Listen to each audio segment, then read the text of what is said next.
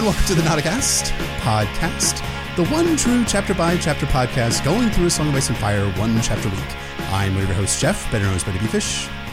And I'm your other host, Emmett, better known as Poor Quentin. And welcome to the 79th episode of the Nauticast titled True Steel, an analysis of A Clash of Kings, John 1 and 2, in which Jon Snow meets up with good friends, gets challenged by his mentors, and readers are introduced to Azor Ahai Reborn, Dolorous Edd.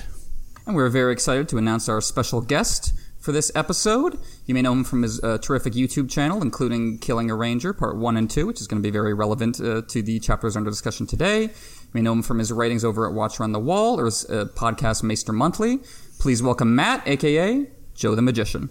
Hi guys, I'm I'm finally here. I did it. I made it to Nauticast. This this is making it. You, this is making it for you, This man. is making it. We're, we're I think the last to have you on. Wait, no, I've appeared on this before at that um at the Oh, Fire, right, Fire and Blood event. Fire and we Blood got into event. an True. argument Our about finest hour. That was great. got into an argument live on stream about Stannis and Renly. It was great. No, it was actually about um, it was about something else, right? It was about uh, the dance. Of the I was Dragons, arguing right? about Stannis. I don't know what you were Oh, arguing about. I don't know if anyone was arguing back successfully. True that. but you sure were. But yeah, we've been waiting, not waiting, we've been just, uh, you know, looking forward forever to having you on the regular cast. And uh, we knew especially we had to have you on for, for John because you've written so well about John and his relationship to Maester Aemon and kind of all the, the different archetypes and ideas George is playing with in that storyline. And so as soon as we got to John and Clash, we knew we had to have you. and just for everyone else, I was just fist pumping during season eight when John remembered Maester Aemon. I was like, "Yes, it's all, it's all course. true, all of Your it." fave. Yeah, it worked out. no one expected the Aemon cameo in season eight, but I got it. That's good. It's, it's good that we actually got that actually in, in season eight for absolutely positively sure. So.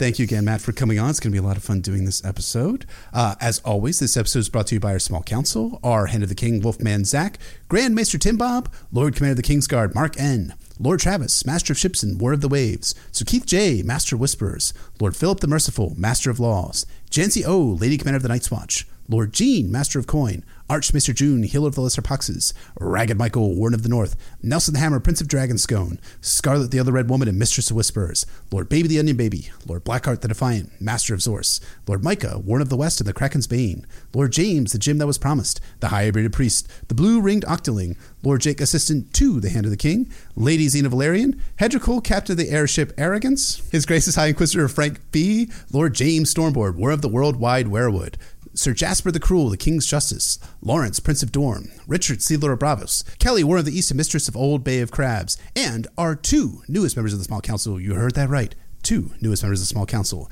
Stephen the Steadfast, Master of Hounds, and the Blue Winter Rose, Knight of Highgarden. Thank you, counselors, very much. Thank you to all our counselors, especially our two new ones. We keep having to buy a bigger and bigger council table. It's just going to run us entirely out of money. it really, really will. So yeah, and thank you guys so much. I mean, yeah, yeah. Someone said today on the on the Slack that we're gonna have by the time we're done this, we'll have enough counselors to uh, we'll have more words, more count, more more small counselors, and then there will be words to the wins the winner. And I absolutely hope that is the case for absolutely sure.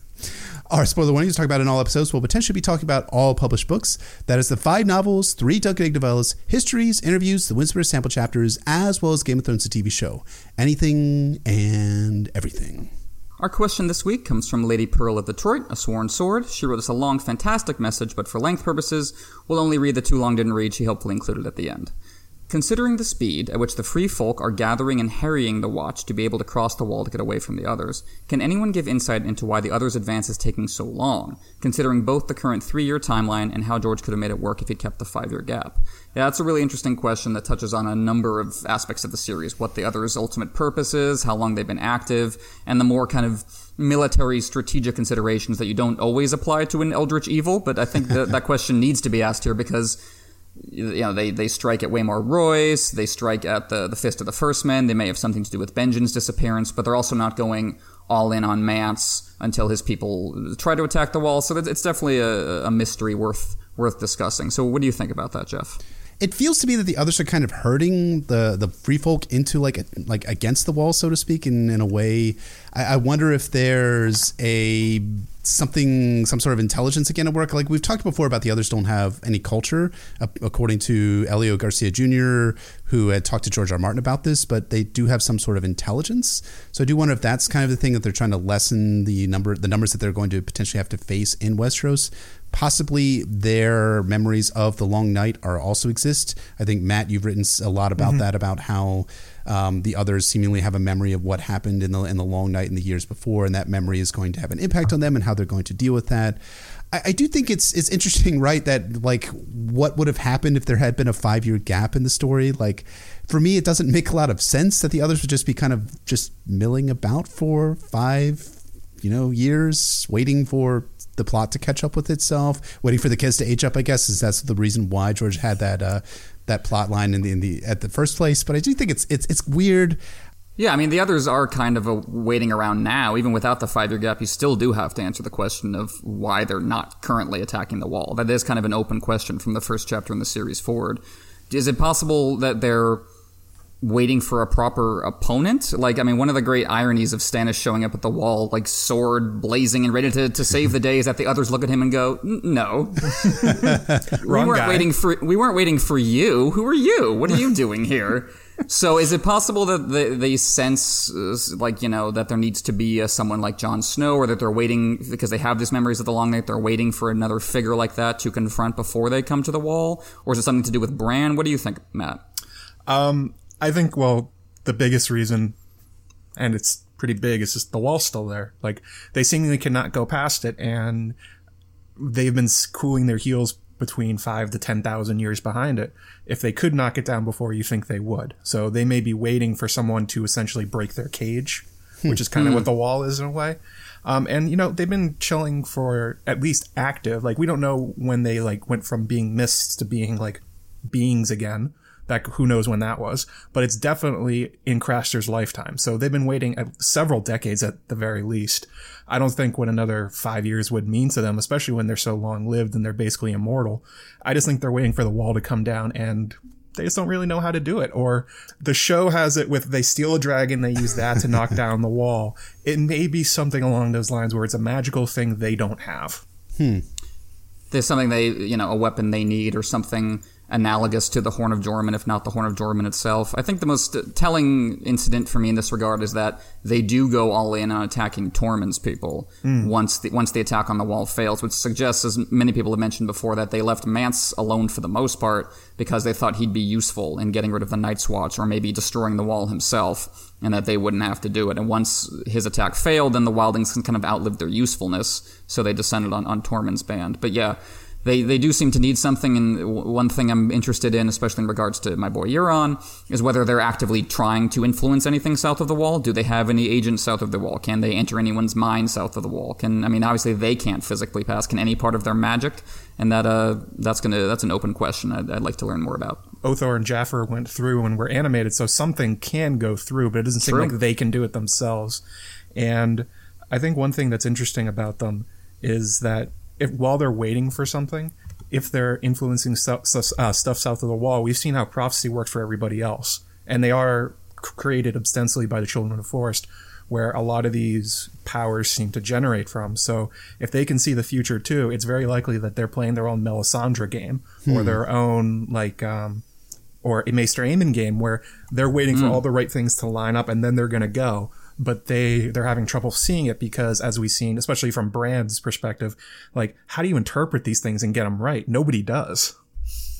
Yeah that's a very good point. Maybe the others are as as incomplete in their understandings of prophecy as the humans are. Maybe they've made mistakes or they know they have blind spots and are, are waiting on some element to uh to complete the puzzle so to speak. You, this is a, this is a crazy question. I don't know if this has ever been addressed in the books oh, themselves. Yes, right, exactly. Yay do the others do they have the ability to breathe or are they just like completely i mean they're sort of like ice demons right? And the reason i ask that is because if the horn theory is true and we have you know the fact that Joramun's horn could bring down the wall right which is mentioned over and over again from a clash of kings on to john's penultimate chapter in a dance with dragons does that do they need like basically a human thrall or some sort of human working for them? Kind of like your sour billy tipton right character who has to like do all the work for the others that they have to uh, that they can't do themselves such as like potentially breathe right so they need someone to you know, blow the horn of Joramun and bring the wall down. And maybe they even thought that the massive horn that Mance produces in A Storm of Swords in John's 10th chapter, maybe that was the, they thought that was the actual horn itself. I, I don't know. I, but I, they also were attacking the Fist of the First Men, which was where the other horn was, was you know, the actual true horn. So I don't know. I, I have many questions, many, many questions for you, gentlemen. Sadly we lack answers, I think you know Bran's visions will hopefully, uh, I think, be a component to this in the Winds of Winter, even as much as everything going on with Jon. I think, uh, in, in many ways, kind of Bran and Jon are, are two halves of the whole in terms of getting information about this aspect of the story. And Jon might be more involved in getting information about what's going on now, and Bran might be more involved in getting information on what's going on in the past. And neither one will have the complete picture, but the reader will by putting the two of them together. That might that might be generally what we're heading towards. Absolutely. So, thank you, Lady Pearl of Detroit, for the question. Excellent question, and welcome again. I think you are a relatively new patron. I know you did ask this question, I think, about two months ago, but thank you for the questions. Excellent. So, just a quick reminder if you guys are a part of our Patreon at patreon.com forward slash Nauticast ASOF, we did release our first episode for Fevre Dream called Plans to Make, where we're doing a chapter by chapter episode now that we've reached our $5,000 a month goal, which is awesome. Thank you, all patrons, regardless of your patrons, very, very much for doing that. Uh, if you guys are watching this episode live, it is out for our small counselors and our and our High Lords, Ladies, and Kingsguard right now. Tomorrow will be out for our Sworn Swords, and on Thursday for our Poor Fellows. If you guys are listening to this episode on the release date, that episode will be out for all patrons $5 and above. So check us out at patreon.com forward slash Nauticast ASOF. And we also wanted to do a very quick reminder about our next stretch goal, which is to make 1,000 patrons total, regardless of patronage or anything like that. And at th- the 1,000 patrons level, we did reference this in our Q&A section for you guys who are listening to this podcast episode. You not, I didn't actually hear that. You have to go back and watch that on YouTube. If we get up to a thousand patrons, we will have a Nauticast analysis of The Winds of Winter, The Forsaken. But just imagine my hair blowing back, yeah. Exactly. my very favorite chapter in all of A Song of Ice and Fire, even though it technically hasn't been published. Oh, but it's it's just a perfect slice of cosmic horror that, that fits really well into what I was thinking about Euron, and even beyond anyone's perceptions of Euron, it's just a really well written, just creep show of a chapter, like the, the House of the Undying with a big drop of horror put into the mix. So if we get to a thousand patrons, we'll be doing a big old episode on that. And like I said, I might even let Jeff talk for part of it. Maybe I'll let him sing. I, I sang oh, right there. I did. You, you, didn't even catch me. I slipped it. By. Oh, we're you. calling that singing, Slipped are we? it I by thought ya. something had like happened off screen that I didn't see, like someone had stabbed your leg. And you were screaming in pain, but no, yes, good. That's good. Good. Excellent. Fantastic. Wait, does this make Jeff the dusky woman to Emmett's Euron? No, you're. I w- even before you were finishing the sentence, I was nodding along yes, to that. yes, it does. As soon as you said Jeff is the dusky, it's like, yep, Dusky. Jeff. True. Oh, guys, guys, I will be anyone's dusky woman if you let me be. All right. Wait, you'll be Tywin? That's weird. I, I didn't just make an mm sound. I don't know who that was. Emmett wasn't Chloe, that up like a like a fine dinner. All right, guys. So let's get on to the synopsis for Clash of Kings John 1 and 2. And I apologize in advance. This is going to be a bit of a long synopsis because these are two. Well, the first chapter is very long and the second chapter is very short. So we have one long synopsis. It is actually two thirds of our document on Google Documents. So here is the synopsis for Clash of Kings John 1 and 2. John calls for Samuel Tarly softly through air smelling of paper and dust. John looks around, seeing books, scrolls, and the glow of a candle somewhere. John blows out his own candle, sensing that maybe having a fire about isn't for the best with all of these old books. He follows the light and finds Samuel Tarly hunched over a table in the middle of the Castle Black library. John asks whether Samuel has been in the library all night, and Sam isn't sure.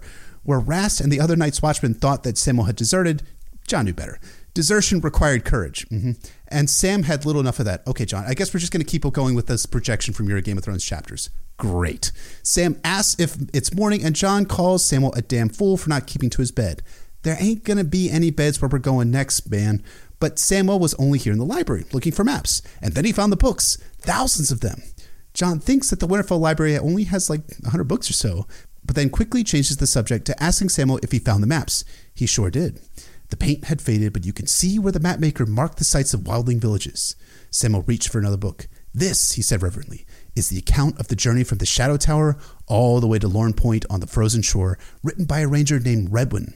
It's not dated, but he mentions a Dorren Stark as king of the north, so it must be from before the conquest, John. They fought giants. Redwyn even traded with the children of the forest. It's all here. John says that maybe Sam could write an account of their ranging, and he means so, so well, but it isn't taken well. Sam isn't thrilled about the prospect of going north. He wishes he had more time to go through the library to um, find more maps, uh-huh, but that task would take years to complete. Years to complete? Uh-huh. Are you having a meta? Are you having a meta conversation with us, George? Here, but Mormont and readers want the maps and books sooner than months away at best. John picks up one of the crumbling scrolls and reports that it's crumbling. Regular old watcher on the walls over here, John. Sam, nicer than me, says it's crumbling because, yeah, John, it's fucking old. The important books got copied over, with many books having been copied half a hundred times. John reads through his crumbling scroll and, and dismisses it as only about logistics. In inventory, Samuel corrects. Well, who cares how much pickled cod they ate 600 years ago, John wonders. I would. You can learn so much from ledgers like that. Truly, you can. It could tell you how many men were in the Night's Watch then, how they lived, what they ate. John, sophomore philosophy major, says they ate food and lived in houses or some shit, but Sam knows better. The books tell a story. They're treasures. Besides, Sam found books with the faces of trees, a book about the language of the children of the forest, shit that the Citadel didn't even have. Hell, they even have scrolls from old Valyria, accounts of the seasons, thousands of years old. The books will still be here when we return, John said. If we return, Samuel replies. John says they'll be plenty safe. They're taking an, they're taking an assload of rangers, 200, and Qhorin Halfhand is bringing another one her with him. Sam will be as safe as if he were back in, oh God, Horn Hill. Oh, John, sweet, stupid boy. Why would you even fucking say that? Samuel managed a sad little smile. I was never very safe in my father's castle either. John thinks that the gods play cruel jests and that Pip and Toad, the guys who desperately wanted to come on the ranging, are going to stay at Castle Black, while Samo, who really doesn't want to go, is coming on the ranging. Mormont needed Sam to manage the Ravens. Sam says that really anyone can do can take care of the Ravens. Hell, even Grenn could do it. John too. But John says that his duty is to be the LC's squire and, and steward. He won't have the time. And besides, Sam, you said the words. You're a brother of the Night's Watch now. A brother of the Night's Watch shouldn't be so scared. We're all scared. We'd be fools if we weren't. And they have good reason to be frightened. Lots of rangers, to include Benjen Stark, had gone missing of late, and the two other guys Benjen Stark had taken with them wound up dead and then undead. John's fingers still twitch as he remembers them, and he sees the whites in his dreams with their blue, burning eyes and cold black hands. But Sam didn't need to hear about that right now. There's no shame in fear, my father told me. What matters is how we face it. Come, I'll help you gather up the maps. The vault opens to a tunnel known as the Worm Walks, small passages that you could only move through single file. These worm walks, so to speak, weren't often used in summer, but in winter it was the only way to get around when snow's piled 40 to 50 feet high. John thinks that time is coming soon, and he ain't wrong. He knew from Aemon that summer's end was at an end, from a bird they got from the Citadel. John had seen winter once before as a boy, but that was short and somewhat mild. This winter would be different. John and Samo emerge from the depths into a brisk wind and encounter Ghost, a very good boy who is sleeping next to the granary. Sam looks up to the wall high above them, and John feels like the wall is kind of looking like a living thing now, with sometimes different moods as the light hits the wall. The wall stretched east and west as far as the eye could see, so huge that it shrunk the timbered keeps and stone towers of the castle to insignificance. It was the end of the world, and we are going beyond it. And above the wall, you guessed it, the red comet hanging above and able to be seen by day, as Samuel points out. But John's not about comments. He needs to get the maps to the LC quick, fast, and in a hurry. The two men, boys. John's in that kind of middle area, not a boy, not a man. He's a man of the Night's Watch. There we go. Walk through a mostly deserted courtyard of Castle Black. And why is Castle Black deserted? Well, I'll tell you. Because most of the Rangers were out in Molestown um, digging for buried treasure. At least Grenn, Pip, Halder, and Toad were. They did want Sam and John to come, but Sam is scared of scary sex workers, hijinks. And John, well, John be John. John had wanted no part of it. Do what you want, he told Toad. I took a vow. Okay, John treated. John and Sam pass by a sept, and John hears people singing to a hymn and reflects that some people want to go to Bone Town, other people want to go to church. John's not sure which people felt better afterward. John's not a church boy, though. He kept the old gods, the ones where his church is out in the wild in the weirwood trees. The seven have no power beyond the wall, John thought, but my gods will be waiting. Yes, Yes, they will be, John. John spies Sir Andrew Tarth training new boys outside of the armory, and it's a pretty poor crop, to be told. Two blond boys, an older man, a ragged clubfoot man, and some idiot who thought he was a warrior. The last one was now getting a lesson on the error of his ways from Sir Andrew, who's a bit gentler than Sir Alliser Thorne, but still brought the bruises. John stops to watch. What do you make of them, Snow? Donal Noye says, standing at the door of the armory, bare chested and sexy as hell. John thinks that Noye wasn't pretty, which I beg to differ. He's standing there without his shirt on and just his apron with one arm. But, anyways, I, I digress. But Donal Noye had been a good friend to John. So John tells Donal that the boys smell of summer. He asks Donal where the boys come from, and the armorer helpfully replies that they came from a dungeon in Gulltown. A brigand, a barber, a beggar, two orphans, and a boy whore. With such do we defend the realms of men. Jon smiles a secret smile at Sam and thinks they'll do. John and Sam did, anyways, so Donal asks whether John has heard about what Robb has been up to of late. John is in the know, but he's unsure about it. Robb? A king? He used to play games and spar with Robb. Hell, John had even shared his first cup of wine with Robb. But they didn't share mother's milk. And now Robb will drink summer wine while John will drink snowmelt. Robb will make a good king, John said loyally. Noye eyes John and asks if he'll actually make a good king, given that the armorer thought the same about Robert and forged Robert's warhammer. He was Robert's man at Storm's End until he lost his arm. He knew Robert and his brothers and his father both. I tell you this Robert was never the same after he put on that crown. Some men are like swords, made for fighting. Hang them up, and they go to rust. So John asks after Robert's brothers. The armorer considered that for a moment. Robert was the true steel. Stannis is pure iron. Black and hard and strong, yes, but brittle, the way iron gets. He'll break before he bends. And Renly? That one, he's copper, bright and shiny, pretty to look at, but not worth all that much at the end of the day, because he's a terrorist. I guess Donal didn't get around to reading my essay, which, so sad, so, so sad. John wonders what metal Robb is, but he doesn't ask. Given Noye's background, the armor probably thought that Joffrey was the lawful king and Robb a traitor. Regardless, the men of the Night's Watch really didn't talk about politics up here at the Wall. They took no part, leaving aside their past loyalties. The Night's Watch takes no sides. Yeah, okay, John, sure. John says he's off to see Mormont, and Noy tells him to get going, and he asks for the old gods to be with John on his journey. And John's to bring back Uncle Benjen, okay? Jon says, Of course I will, because he hasn't read the rest of the books yet, and then Sam, Jon, and Sam are off to climb the stairs of the King's Tower to make his way to Mormont. They make their way to Mormont to drop off the books and maps, and Mormont grumbles that they took a long ass time making their way to him. He orders them to put the books and maps down for his inspection, and then Thoren Smallwood steps out to give John and Sam a cool look. Smallwood had once been Alliser Thorne's henchman, and he didn't like these rascally boys. Thoren turns to Mormont and tells him that he should stay tight at Castle Black, but Mormont ain't about that. If you were ever LC, you may do as you please, but it seems to me that I have not died yet, nor have the brothers put you in my place. Smallwood argues and says that he's first ranger and he should be in command, but again, Mormont ain't about that. He's going himself north of the wall. He won't be sending men to look for Smallwood when he disappears. P.S. Thoren, Benjen Stark is still the first ranger until his fate is known for certain. Now stop wasting my time. We ride at first light, or have you forgotten? Thoren Smallwood gets to his feet all saucy and gives a begrudging, yes, sir, and steps out of the room. Smallwood gone, the LC huffs and puffs about Smallwood, accosting him for being too old to lead the ranging. He asks the boys whether he looks old or frail, and Stam starts doing that squeaking thing, uh, uh, uh. But John puts in that Mormont looks strong as a, um, as a, uh, don't cozen me, Snow. You know I won't have it. Let me have a look at these maps. So Mormont starts going through the maps, complaining about how the maps are all old and these are all that they could find. Really, guys? Samuel stammers out an apology about how Eve, everything is disordered inside the library, but Mormont and Blevin, or his uh, Mormont's Raven, are upset about how the old the maps are. But John puts in that sure, the villages will move, but the terrain will be the same.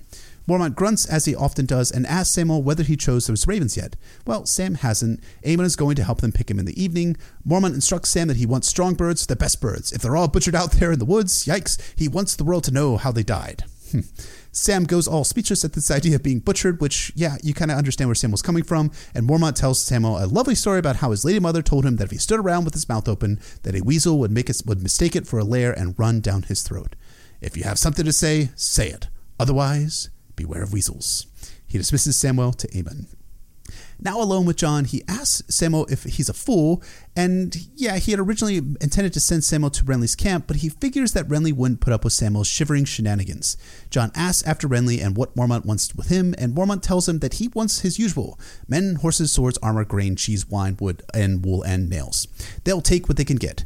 Maybe Sir Alliser Thorne has reached King's Landing by now, and maybe Joffrey will get give the Watch something, but the Lannisters ain't friends of the Watch. Jon says they have the white hand. Maybe that'll help. No, sorry, John, it won't. Mormont wishes he had another hand for Renly, and John helpfully puts in that Tywin believes they can find anything beyond the wall. Yes, yes, you can, John. You really should not be wishing for this. Mormont snorts and says that Tywin claims the last time they went north they found a 15 foot tall bear. Absurd, right? But maybe it's the case. There's dead men walking, but Mormont's never seen a giant bear. Yet. Given all the talk of hands, Mormont asks if after John's. It's doing better. Itches though. Mormont asks if John could build Longclaw, and he can, but with pain. But he's working through it with Aemon's help. Blind he may be, but Aemon knows what he's about.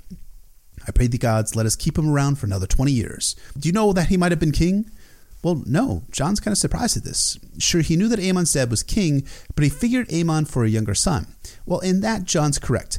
Aemon's granddaddy was Daeron II Targaryen, and his dad was Proto-Stannis Maekar Targaryen. Aemon was named for Aemon the Dragon Knight, who may or may not have been Daeron's true father. Regardless, Aemon took to books, not swordplay, and was sent off to the Citadel when he was 9 or 10 years old. He was also ninth or tenth in the line of succession, and then tragedy struck in House Targaryen. Aemon was at his books when the eldest of his uncles, the heir apparent, was slain in a tourney mishap. Tourney mishap, interesting. He left two sons, but they followed him to the grave not long after during the Grey Sickness. King Daeron was also taken, so the crown passed to Daeron's second son, Aerys. John wonders, is, is, this Mad King Aerys? But no, this was Aerys the First. Aemon was at the Citadel at the time, having forged half a dozen links on a maester's chain. He served at some lord's court, and then Aerys wed his sister, and was all was well, except that Aerys died, and the crown passed to Maekar. Big Daddy Maekar had all his sons come to court wanting their counsel, but Aemon refused. He didn't want to usurp his older brothers. So he served Daeron the Drunkard, Maekar's oldest son, until actually, tragically, Daeron the Drunkard died. Next up on the docket was Hedge Knight villain Aerion Brightflame, who drank wildfire and died, thankfully. But then Maekar himself also died against an outlaw lord. Very sad. John knows most of this given that he had Maester Luwin teaching him history back at Winterfell, so he tells Mormont that a great council was called, how Aerion's son was passed over as well as Daeron's daughter, and the crown fell to Aegon Big Egg Targaryen. Mormont offers some correction to this. Yes and no. First, they offered it quietly to Aemon, and quietly he refused. The gods meant for him to serve, not to rule, he told them. He had sworn a vow and would not break it, though the High Septon himself offered to absolve him. In the end, they turned to Big Egg, Aemon's younger brother, and Aemon, knowing that his presence would be bad for Egg, decided to seek for the wall and has remained there since that time. And all this as House Targaryen fell into ruin and then desolation. Bloodraven, um, Mormont's Raven, starts saying king, king, king, and Jon comments that the bird likes the word. Mormont says it's an easy word to say, and Jon jokes around that, well, maybe the bird means for Mormont to have a crown. The realm has three kings already, and that's two too many for my liking, Mormont said, stroking the raven under the beak with his finger, but all the while his eyes never left Jon Snow. Jon feels all weird inside, so he asks Mormont why he's telling him all this stuff about Aemon. Oh, no reason, Jon. Just that, like your bro is like king in the north, you're kind of like Aemon in that way, with a king for a brother. Jon says he has a vow too, but Mormont snorts at him and talks about all the men who have broken vows on the wall. When John puts in that he always knew that Robb would be the Lord of Winterfell, our good LC gives another snort and says, A lord's one thing, a king's another. They're going to do all sorts of great things for Robb. He gets to wear nice clothes, wed a beautiful princess, and get sons on her. And you, John, you're going to be all in black with neither wife nor children. They're going to call Robb your grace and sing his praises. Does that bother you, John? Does it? Does it? Tell me that none of this troubles you, John, and I'll name you a liar, and I know I have the truth of it. Jon sits up straight like his mother told him to. Oh, wait, not his mom. Never mind. That's kind of a little bit of a sensitive topic right there. And if it did trouble me, what might I do, bastard that I am? What will you do? Mormont asked. Bastard as you are. Be troubled, said John, and keep my vows. Sometime later, John and the Night's Watch are north of the wall, passing by a village known as White Tree. Jon reflects that it's not much of a village, given that there's like all of like four one-room houses about, roofed with wad, with wad, roofed with sod, and shuttered windows made of ragged hides. But above the houses looms the pale limbs and dark red leaves of a massive weirwood. Jon thinks it's the largest tree he's ever seen, given that it's eight feet wide with its branches shadowing the entire village. But John isn't bothered so much by the tree's size as, well, you know, the haunted fucking face carved into the tree with a large fucking mouth large enough to swallow a sheep. But of course, there are not sheep bones in the mouth itself. Nor is that the sheep skull in the ashes. Mormont rides up, frowning about how the tree is old, but he's not that old, guys. He wants everyone to know this, especially you. Thoren Smallwood, get your ass over here. John says the tree is powerful and that more Smallwood is there to helpfully offer to cut the tree down. But John says that no lies can be said in front of the heart tree. Ned had told him as much, and Mormont's dad had said similarly. Mormont wants to take a look at the skull, though, and they dismount to give it a look see. John dismounts, thinking about having Longclaw on his back and how the men had joked around and said it was a, quote, bastard sword for a bastard. He reaches into the maw of the weirwood tree and pulls out another skull. Great, so many skulls. He brings the skull to Mormont, and we get some good wildling lore. The wildlings burn their dead. We've always known that. Now, I wish I'd asked them why, when there were still a few around to ask. John remembers Arthur, and it's like, uh, Mormont, it's, it's really not a fucking mystery why the wildlings are burning their dead. God damn it. But the LC continues saying how he wishes he knew what happened or who burned them, and especially where the wildlings had gone. The children of the forest allegedly could speak to the dead, but Mormont can't. He throws the skull back to the tree and orders his men to go through the houses. He wants another ranger, Giant is this particular ranger's name, to climb the tree to have a look about and bring the hounds. The rangers go through the houses in pairs, and John gets paired with none other than Quaithe. Not Quaithe, not Quaithe. Quaithe is not in this chapter. We're not going to get to her for a little while then. John was paired with Dolorous Edd Tollett, a squire, grey of hair and thin as a pike, whom the other brothers called Dolorous Edd. Bad enough when the dead come walking, he said to John as they crossed the village. Now the old bear wants them to be talking as well. No good will come of that, I warrant. And who's to say the bones won't lie? Why should the dead make a man more truthful? or even clever. Eh, the dead are likely dull fellows, full of tedious complaints. The ground's too cold. My gravestone should be larger. Why does he get more worms than I do? You know, I could just spend the rest of the synopsis just reading Dolorous Edd quotes, but I can't. I know. I know I can't. John looks through a door and sees packed earth and no furniture about. The only sign that anyone lived in the huts is a pile of ashes beneath a smoke hole and a pile of straw, which apparently served as bed. What a dismal place to live, John said. Well, I was born in a house much like this, declared Dolorous Edd. Those were my enchanted years. Later, I fell on hard times. John and Ed poke around for a bit, but then Ed smells old dung in a pile of straw that may have been a bed at one time. They search through the straw but don't find anything, and that's par for the course. All of the huts turn out the same, with the people, possessions, and livestock gone, and the village itself hadn't been attacked. This was the same thing they had seen both in White Tree and the previous three villages they had searched. John wonders what happened, and Ed says that something bad happened, something unimaginable, except that Ed can imagine it, who can because he can imagine the worst case scenario for anything.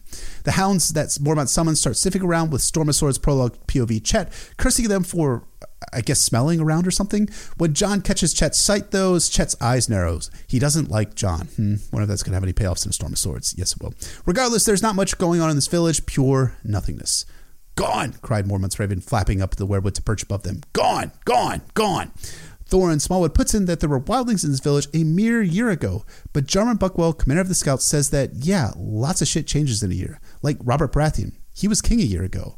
But Sir Malador Locke has it that it's all for the good that the wildlings are gone. Fewer enemies. Uh huh, you fucking idiot. Stop talking. John hears a sound from above, and Giant, who in reality is barely five feet tall, descends from a tree and reports that there's a lake to their north with small hills to the west. Smallwood requested to camp at White Tree, but Mormont says they're heading to the lake to camp, and he needs to write to Maester Aemon. So John retrieves quill, parchment, and ink and brings them to LC, who writes a chapter summary for Clash of Kings John 2. At White Tree, the fourth village, all empty, the wildlings gone. LC Mormont summons Sammo Tarly to get one of the birds to deliver a message, and John mounts his Garron to find Sammo.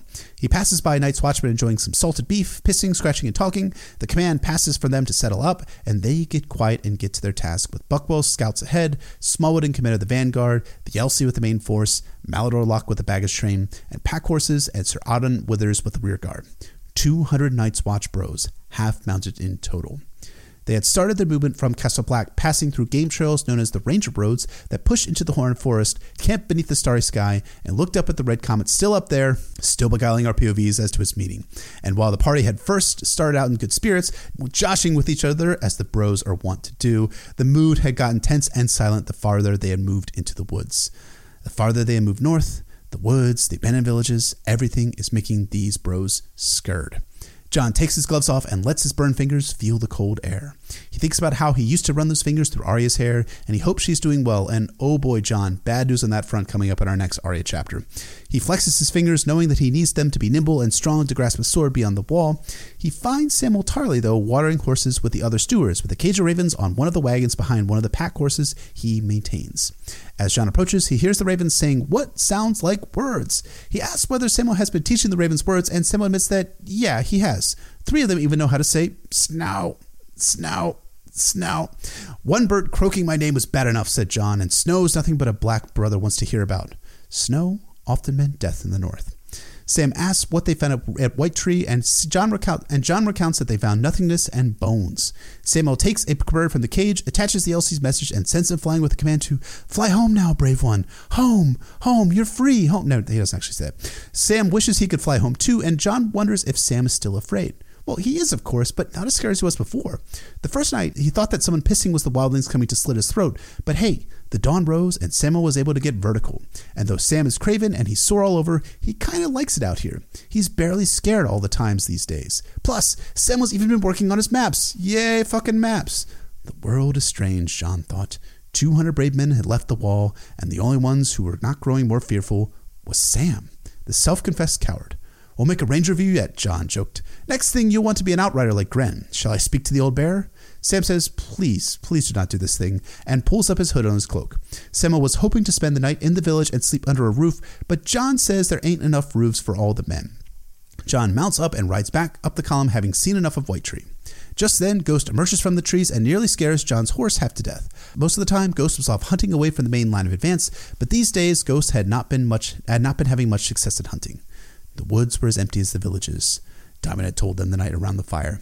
We're a large party, John had said. The game's probably been frightened away by all the noise we make on the march. Frightened away by something, no doubt, Dywen said. John settles his horse from ghostly terror and rides up to Mormont with his direwolf at his side. The LC asks if the raven has been dispatched, and John says, Yep, mission accomplished. Oh, also, Samwell's teaching the birds how to talk. Mormont snorts, and God, he is always snorting in these chapters, getting a little annoying, and says that Samwell will probably end up regretting doing that. They ride in silence for a while until John asks what Benjen would have done had he found all these villages empty. He would have made it his purpose to learn why, and it may be someone or something did not want that known. Mormont says there'll be 300 when Qhorin Halfhand arrives, so if they meet with any enemy, they'll beat the dog piss out of them.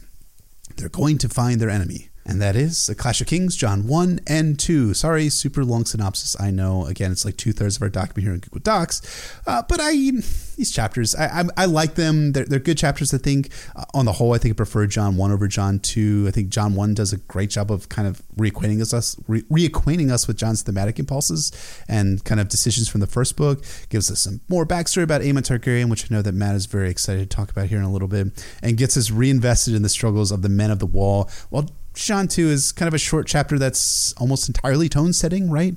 For the supernatural horror that awaits these poor bastards north of the wall. Poor bastards north of the wall. Get it? Okay, I'll, I'll quit. I'll stop. What'd you guys think? I was singing the praises of Bran's A Clash of Kings storyline last week, and my feelings on John's chapters are more conflicted. I would put him as the second weakest POV in the book, the weakest being Dany. The structure of it feels less well defined to me than his other storylines in the series. As we talked about last time we checked in with John, his arcs in A Game of Thrones, A Storm of Swords, and A Dance with Dragons all culminate in a temptation regarding riding south to rejoin House Stark in some capacity. A Clash of Kings doesn't have that same trajectory, and while it does have a hell of an ending on its own terms, all of John's best material in this book is relegated to the back half once Qhorin Halfhand shows up. We've defended George's travelogues on the whole, but I do think there are some pacing issues early on with John in A Clash of Kings. Neither of these chapters make it into the show. They start off John in season 2 at Craster's Keep, and I can't really blame them. That being said, there's still a lot of great stuff here in isolation. George never stops doing imp- important character work for John, and what really makes John's A Clash of Kings storyline work is that John is rapidly becoming a more distinctive and interesting character. What do you think, Matt? Ooh, I had a lot of thoughts about these chapters, and I would say just like off the start, we talked about this a little bit during the pre-show. These are boring John chapters. They are not particularly exciting.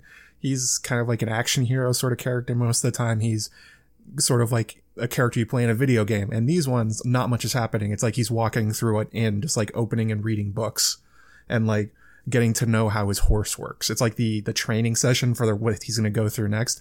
But I did pull out some things that I thought were particularly interesting. One thing that really struck me about this, and this is going to come up a lot as we talk through this, especially because of Aemon, was um, how much John internally is acting like Duncan the Tall mm-hmm. through the through the head knight Hedge Knight and through the rest of Dunk and Egg, where there's all these really interesting things happening around him.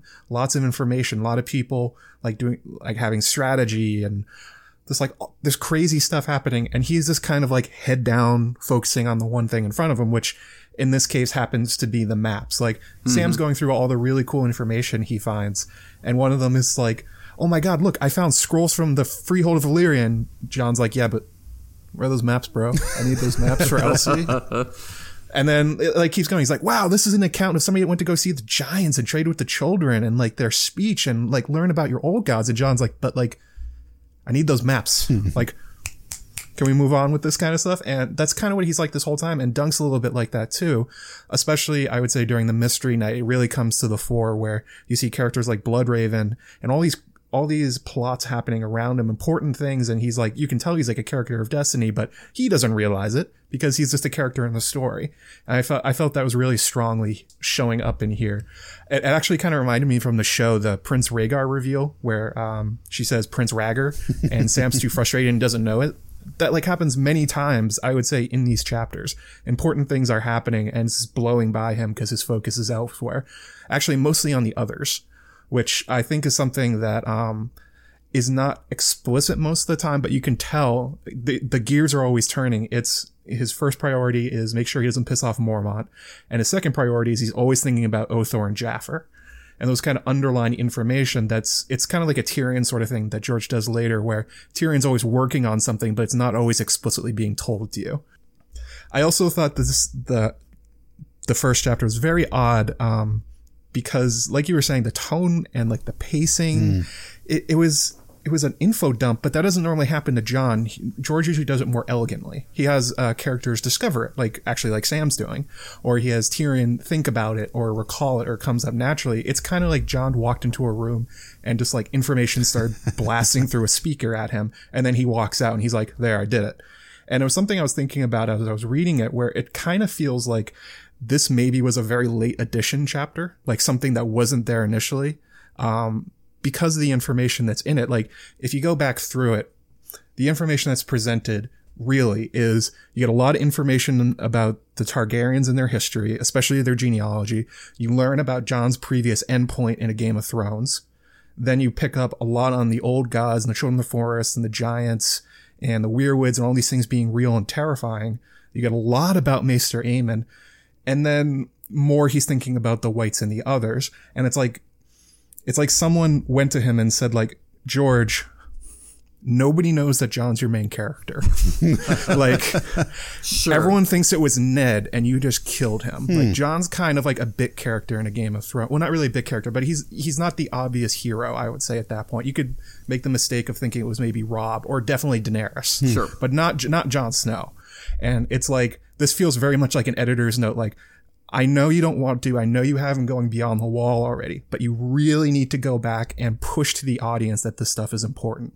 And I think, um, the scene where he walks out of the wormways and the comet's going overhead and then Ghost walks up and then there's a white raven from the Citadel saying that summer is over.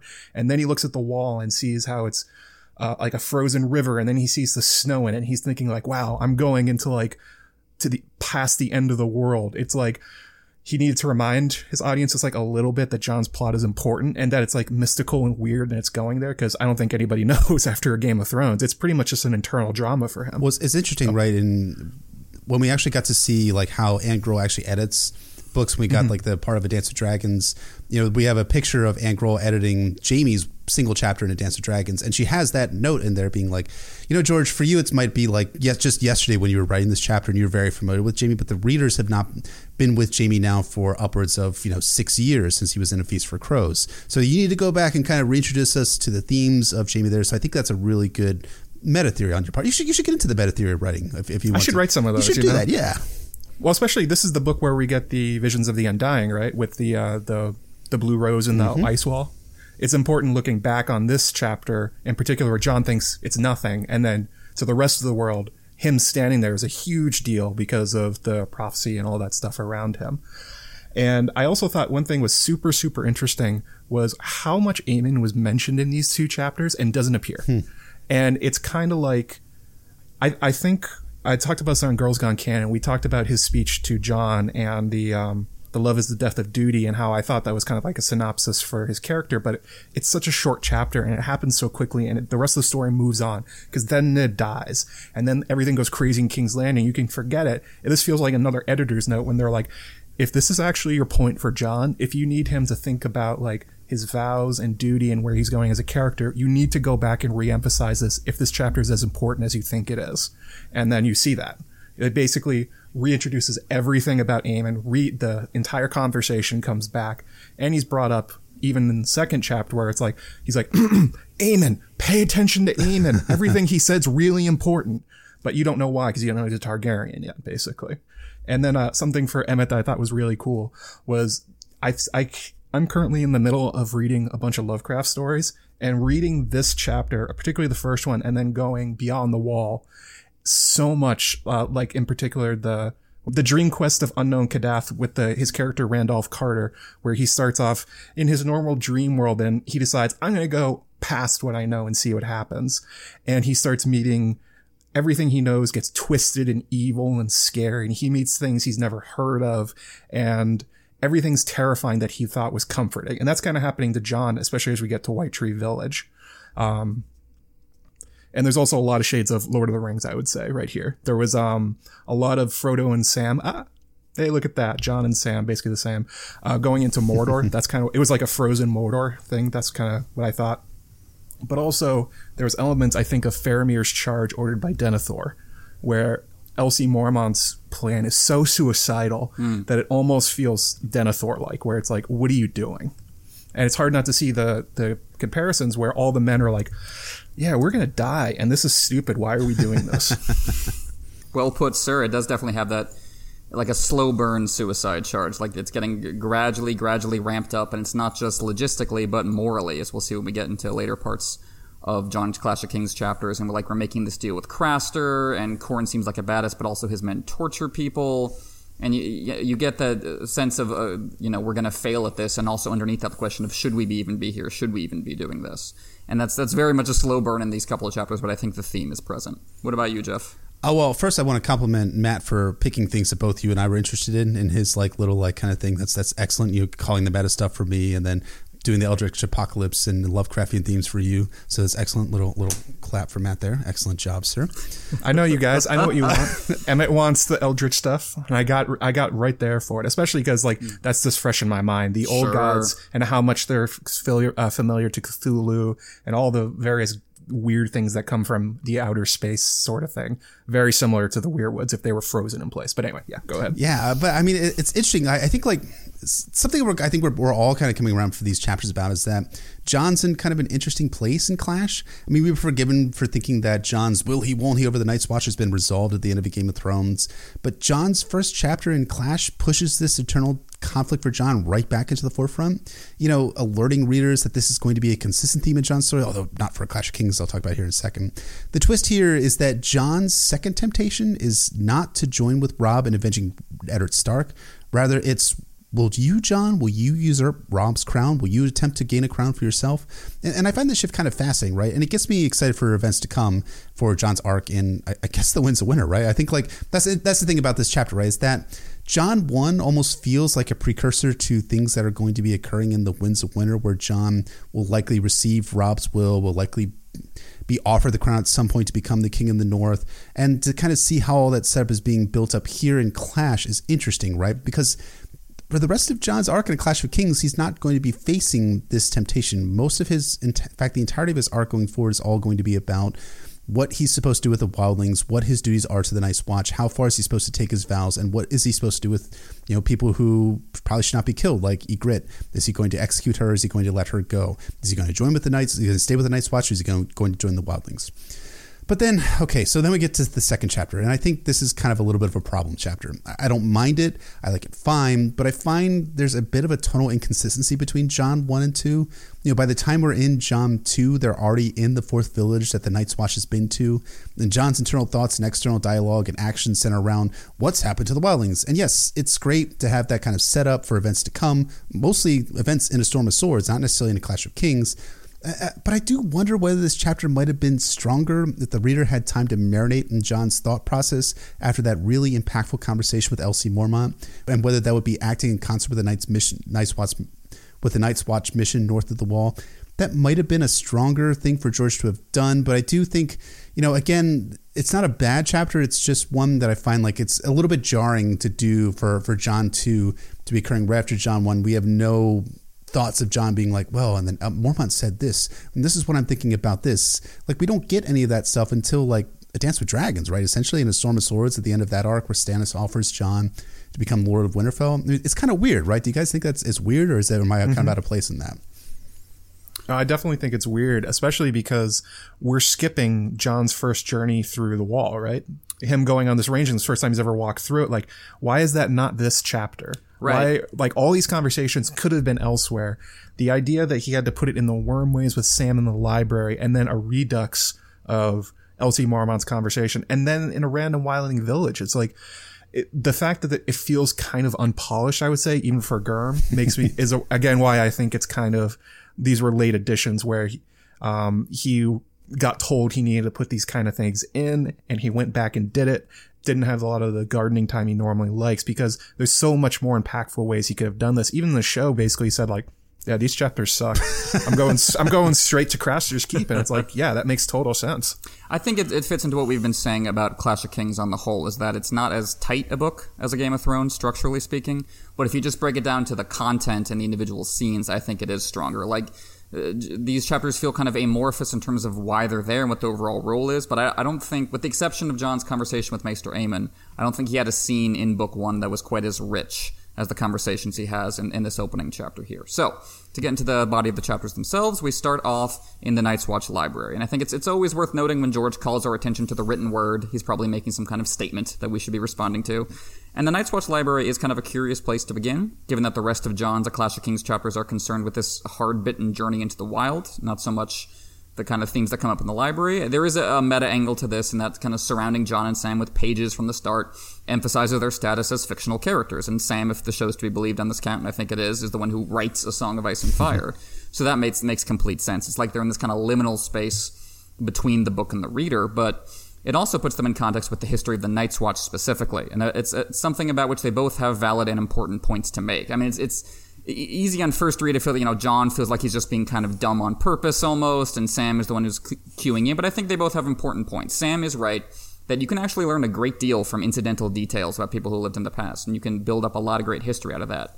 But John has a good point to make, even if he makes it kind of in an immature fashion, which is that they are connected by their setting and their task and their common humanity. That they they were humans just like we are, and the same thing is true about the wildlings. They're humans just like you are. And it's you can think about that I think as like the two sides of storytelling, right? It's like you creating a world all your own versus connecting it to that of the reader. You've got continuity versus change and heritage versus transformation. That's really what John and Sam are talking about.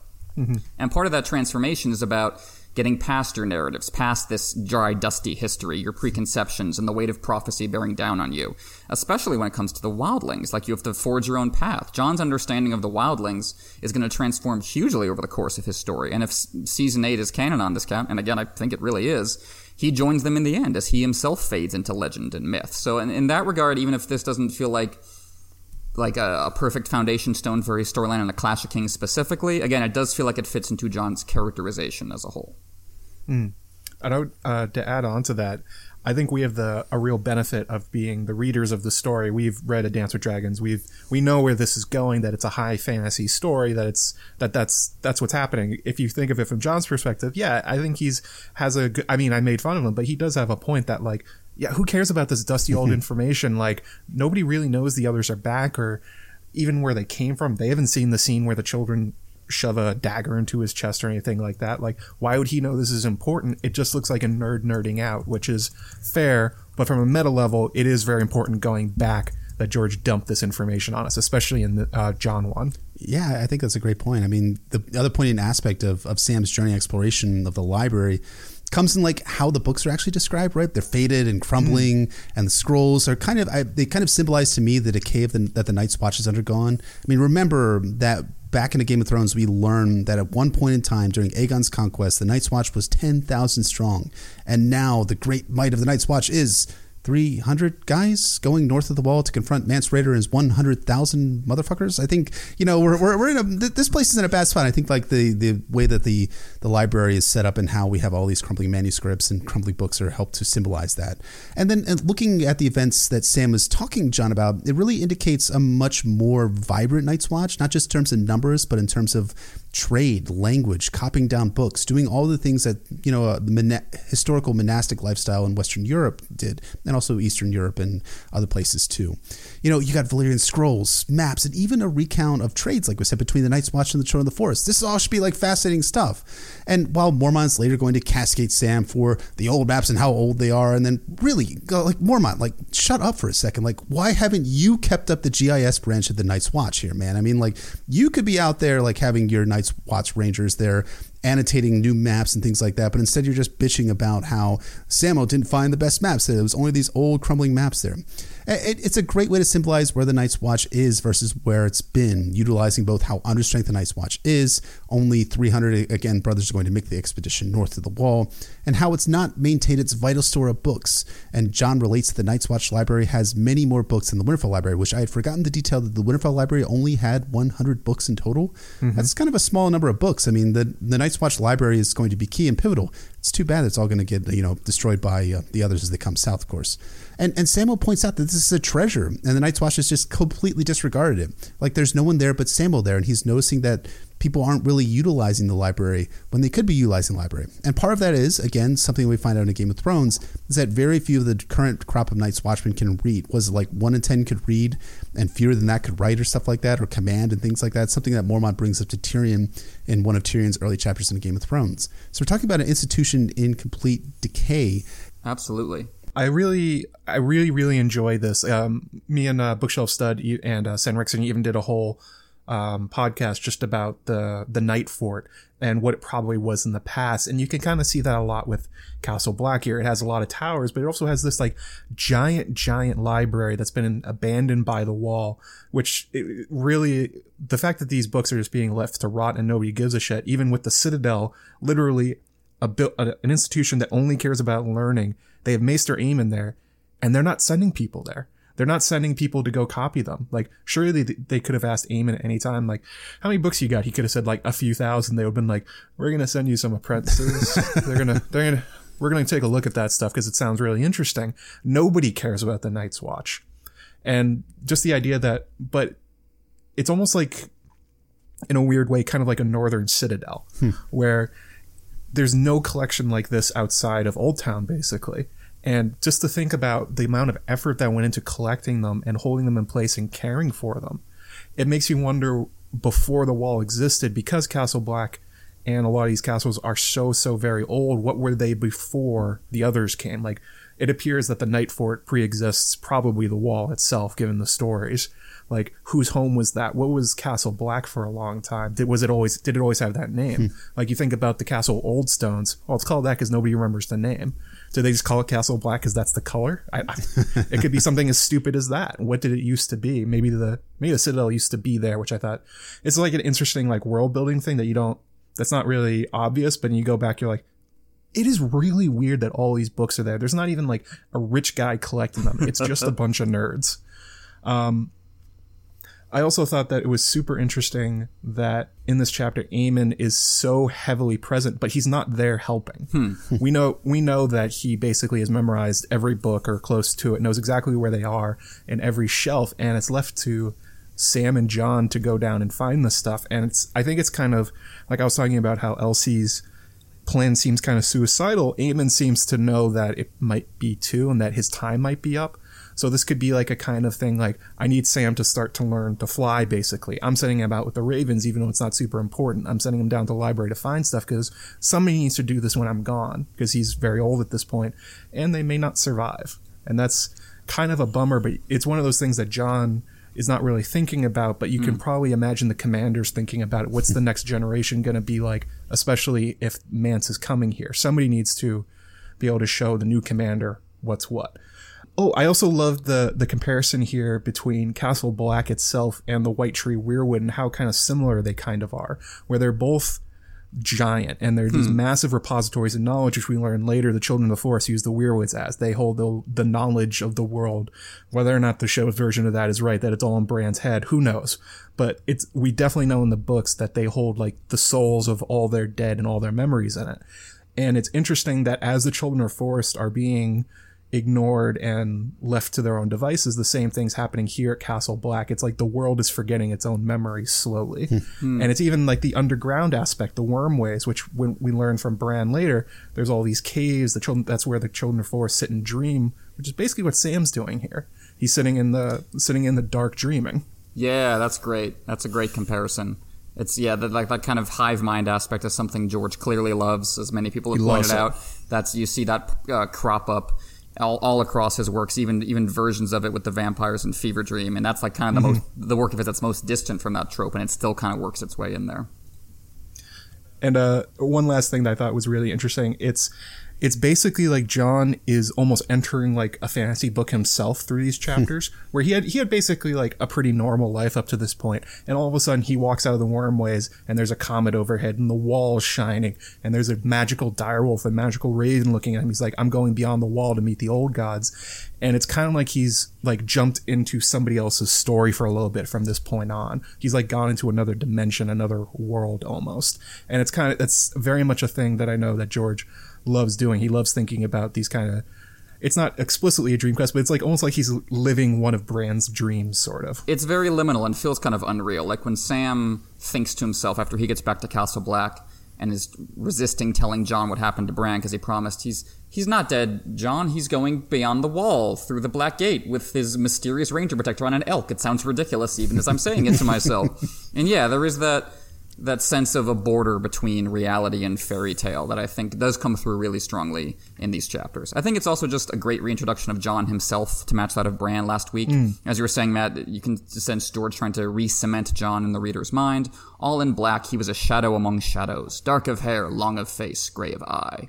Black moleskin gloves covered his hands, the right because it was burned, the left because a man felt half a fool, wearing only one glove. Just a terrific, perfect little introduction. A shadow among shadows. Given a Clash of Kings as a whole, that's probably not a significant choice of imagery at all. That won't that won't crop up later in the least. So John and Sam kind of emerge from this like liminal book space, little hive mind that they were in. They have a, John has a conversation with Donal Noye that we will get into towards the end of the episode. A very significant conversation where we want to de- deal with on its, on its own. And then he talks to Lord Commander Jeor Mormont. And I love that he is reintroduced, bellowing that he is not too old to lead the ranging, and anyone who thinks otherwise can kiss his bear-sized ass. Thank you very much. Because that just It's like that. It's like that Twitter thing where it's like nobody, and then and then Lord Commander Mormont's like, "I'm not too old." exactly. That's that's the sentiment you're getting. Because I mean, putting st- strategy and tactics aside for a moment, I know Jeff's going to frown at that concept, but even putting aside what what Mormont is doing as a commander, I think his great ranging is being set up to fail just by clearly he wants to go out in a blaze of glory here. Just the way he's talking and conceiving about it. Like he says he hates being cozened, you know, flattered and lied to, but nor does he deal particularly well with the truth. Mm-hmm. Like, yes, he's he's smarter than the likes of Thoren Smallwood. He's also kinder hearted than the likes of Thoren Smallwood, and that matters. But ultimately, like a lot of John's mentors, he represents a worldview that John has to work past as his successor. We see all of all of Mormont's blind spots and shortcomings brought up throughout this great ranging until he dies. Every step along the way, he's brought up against what you're both talking about, the decline of the Night's Watch. And even as he acknowledges that, like Jeff said, he was talking to Tyrion about how bad things have gotten he still can't really face the consequences. He can't quite put the math together because the answer is just really dreadful and devastating to him, and he can't face it until literally he dies for it. I mean, like, yeah, he, he blames Sam for the maps being old, as if it's Sam's fault that the intellectual and strategic resources of the Watch have been in disrepair for a long, long time. Sam just got here, and he's not even in charge of this stuff, and yet he's getting blamed. And of course, what, what Mormont is really expressing here is insecurity, not about how old the maps are. It's about how old he is. Hmm. That's why he has that line when he's laying out the Targ family tree. No, I still hadn't been born, although John didn't say anything about that. but that's what Mormont's feeling. At some level, the old bear feels he is too old, and he's reacting to that as so many people do when they start feeling old. They play act someone in their prime and force everyone else in their environment to play along. So long before the mutiny, I think you can sense how uneasy everyone is about playing along. You get that half joke that the comet is there to light Mormont's fool way into the haunted forest. And people are, are wondering, is there a real benefit to what, what we're doing? You have this instinctive fear and revulsion of going be- beyond the wall, and is Mormont providing enough of a counter to that? I don't think he is. On a more sympathetic level, the Lord Commander is, of course, trying to pass on what he knows before it's too late. That's why both he and Donal Noye are testing Jon via these parables of the, questions of these other families and how they're going to reflect on you and your family. The Baratheon and Targaryen backstories are being reframed as cautionary tales for Jon. And his vows are being tested not in the context of his own story, but in Robb's. That's George kind of expanding outward, as, as Jeff was saying about tying Jon into the War of Five Kings. They're, they're perfect contrast. They will garb your brother Robb in silk satins and velvets of a hundred different colors, while you live and die in black ringmail. He will wed some beautiful princess and father sons on her. You'll have no wife, nor will you ever hold a child of your own blood in your arms. Robb will rule, you will serve. Men will call you a crow. Him they'll call your grace. Singers will praise every little thing he does, while your greatest deeds all go unsung. Tell me that none of this troubles you, John, and I'll name you a liar and know I have the truth of it. So the question is kind of ramped up from book one. It's now it's not just what kind of man are you in the abstract, it's what kind of man are you specifically in a realm at war which which both connects John to the larger questions of A Clash of Kings and sets up his evolving relationship to the war between the Watch and the Wildlings that his later chapters in the book will focus on. And I love John's response to to the LC that ends his first chapter in the book. He he doesn't pretend that he isn't troubled. He says, "I am troubled, but I'm sticking to my vows anyway. I'm not going to break and run." That's him doing the the classic hero thing the thing you're supposed to do to be a worthy protagonist, not pretend you don't have a shadow on your soul, but acknowledge it and bring it to the surface and be prepared to deal with it. I think that's that's the key to not only being a good hero, but it's the key to why good hero stories tend to resonate because it's that's part of psychological maturation and, and making making of yourself the best person you can be. And I think we see John prepared to do that here, which is good. Agreed. Yeah, very much so. Um, one thing I thought that was really interesting about this, and Jeff, this actually came from me reading the doc uh, before I read the chapter, and I went back to it, and it was the idea that Lord Commander Mormont is telling John that at some point he may usurp Robb's crown, and what that means about what he probably thinks the War of the Three Kings at this point will be, hmm. because especially when you compare this with the the story of how Egg, Egg, the Unlikely came to the throne. That's basically a story of how the last person anyone ever thought came to the throne. He was so far down the succession, and then you look at oh look, your brother is going to be king. He's going to war. A lot of your family's probably going to die in this because um, Lord Commander Mormont saw the Roberts Rebellion. Entire families were wiped out. John might be the last one left, or it might be like him and Rickon. Hmm.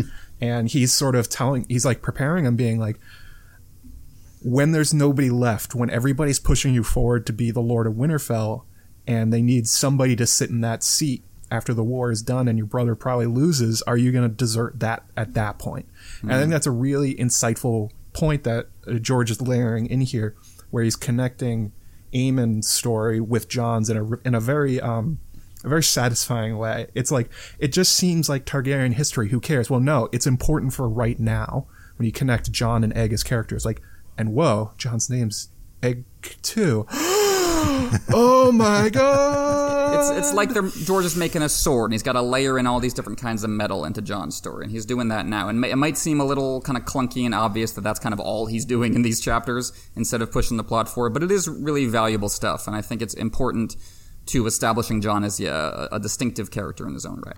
I, I do wonder, like, where George is at, whether he thinks how how he imagines that Jon's going to take the crown itself because I think he actually has the idea pretty early on that John will be king in the north or at least be tempted by mm-hmm. it right that is something that is very clear from the get go that you know Jon is going to have some sort of royal question, so to speak.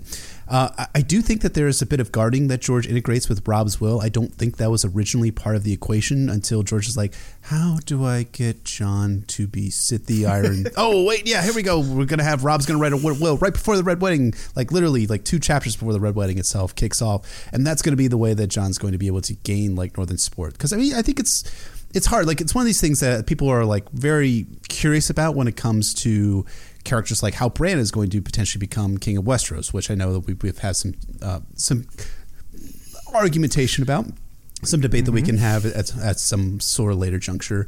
But I, I think like there's George has yet to put as well of a reasonable pathway for Bran to become king of Westeros that he as opposed to John becoming king in the North. So you do kind of wonder whether like sort of the story was set up immediately to be like, okay, this is where John's arc is going to go. That we have Aemon's story, backstory, and backstory being coming on here, how he was offered the crown, how like he ended up rejecting the crown. That ends up playing a big part in the backstory, and then will play a part in the future mm-hmm. of the story going forward. Which of course we'll talk about towards the end of this podcast itself. Yeah. Yeah, definitely. Uh, one thing that I thought was really interesting, just because it's hashtag on brand for me, hashtag on brand. I bas- I basically recognize Thoren Smallwood as Waymar come back to life. They're basically the same pompous dick southerner knight that's being a total asshole to everybody and thinking like he we see him demanding to be first ranger and we know mm. Waymar went on his ranging because he demanded to go and also demanded to be put in command.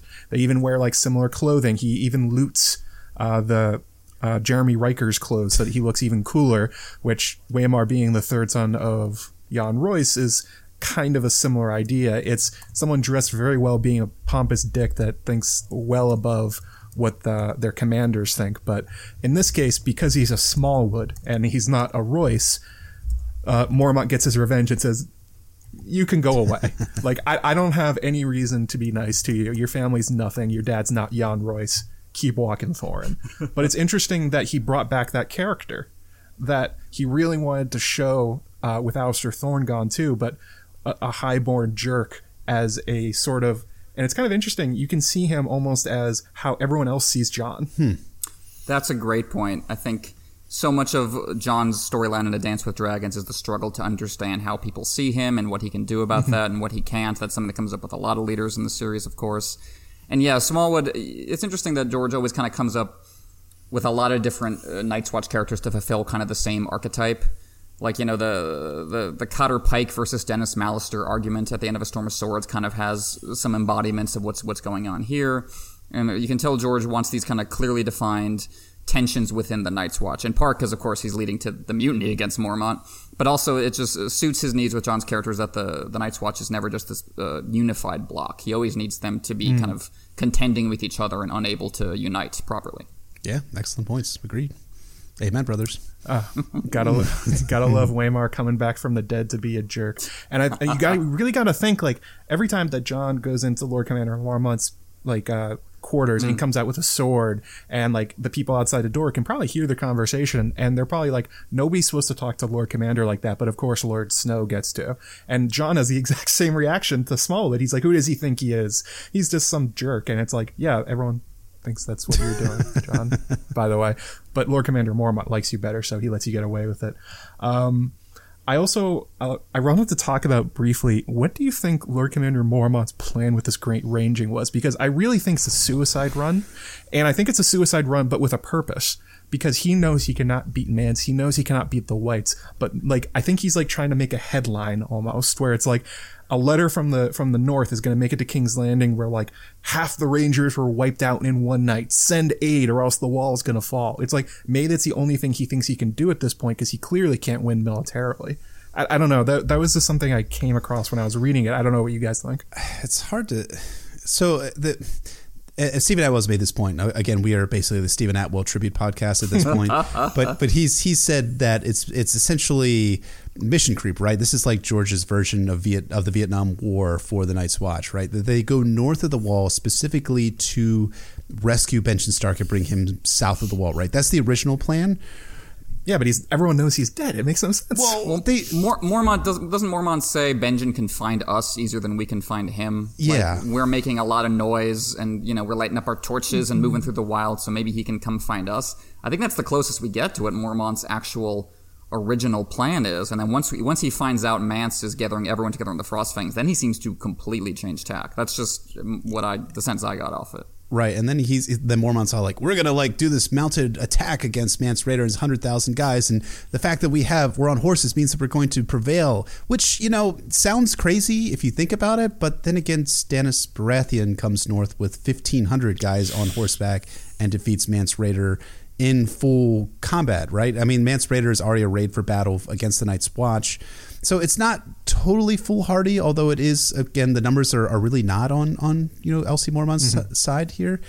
but uh, but again, that speaks to the mission creep, right? I mean, the, the one thing you know from from as a former and current military person, the one thing I have to say about the, all of this, of course, is that uh, LC Mormont is abandoning the the biggest advantage that he has, the biggest force multiplier, which is the fucking wall, man. Like he's north of the wall, Yeah. And he's abandoning that in favor of a mounted attack against Mance Rayder. What's actually going to defend the wall is the wall itself, right? The wall defends mm. itself is what the point is going to be brought up specifically in a storm of swords. So. I I think it's foolhardy. I am interested in the suicide mission idea. I, I don't, I don't know if it's a suicide mission per se. I, I do think it's more of mission creep. It's more like that they're like, okay, we're gonna go find Benjen Stark. Okay, now the wildlings are massed. We're going to go attack them. Okay, now we all have to run away because the wildlings didn't attack us. the others, the fucking others, attacked us. So I think it's all sorts of things going on at the same time. I think if it's a suicide mission, I don't think it's at a conscious level. I think that might be what he's doing under the surface at a level he doesn't even realize. But uh, I think he, at, in his conscious mind, what he's telling himself, I think he does have a mission. It's just the fact that it keeps changing is what makes me think there is no real, real plan deep, deep down. And he, I mean, this just might be a situation where he just honestly doesn't know what to do.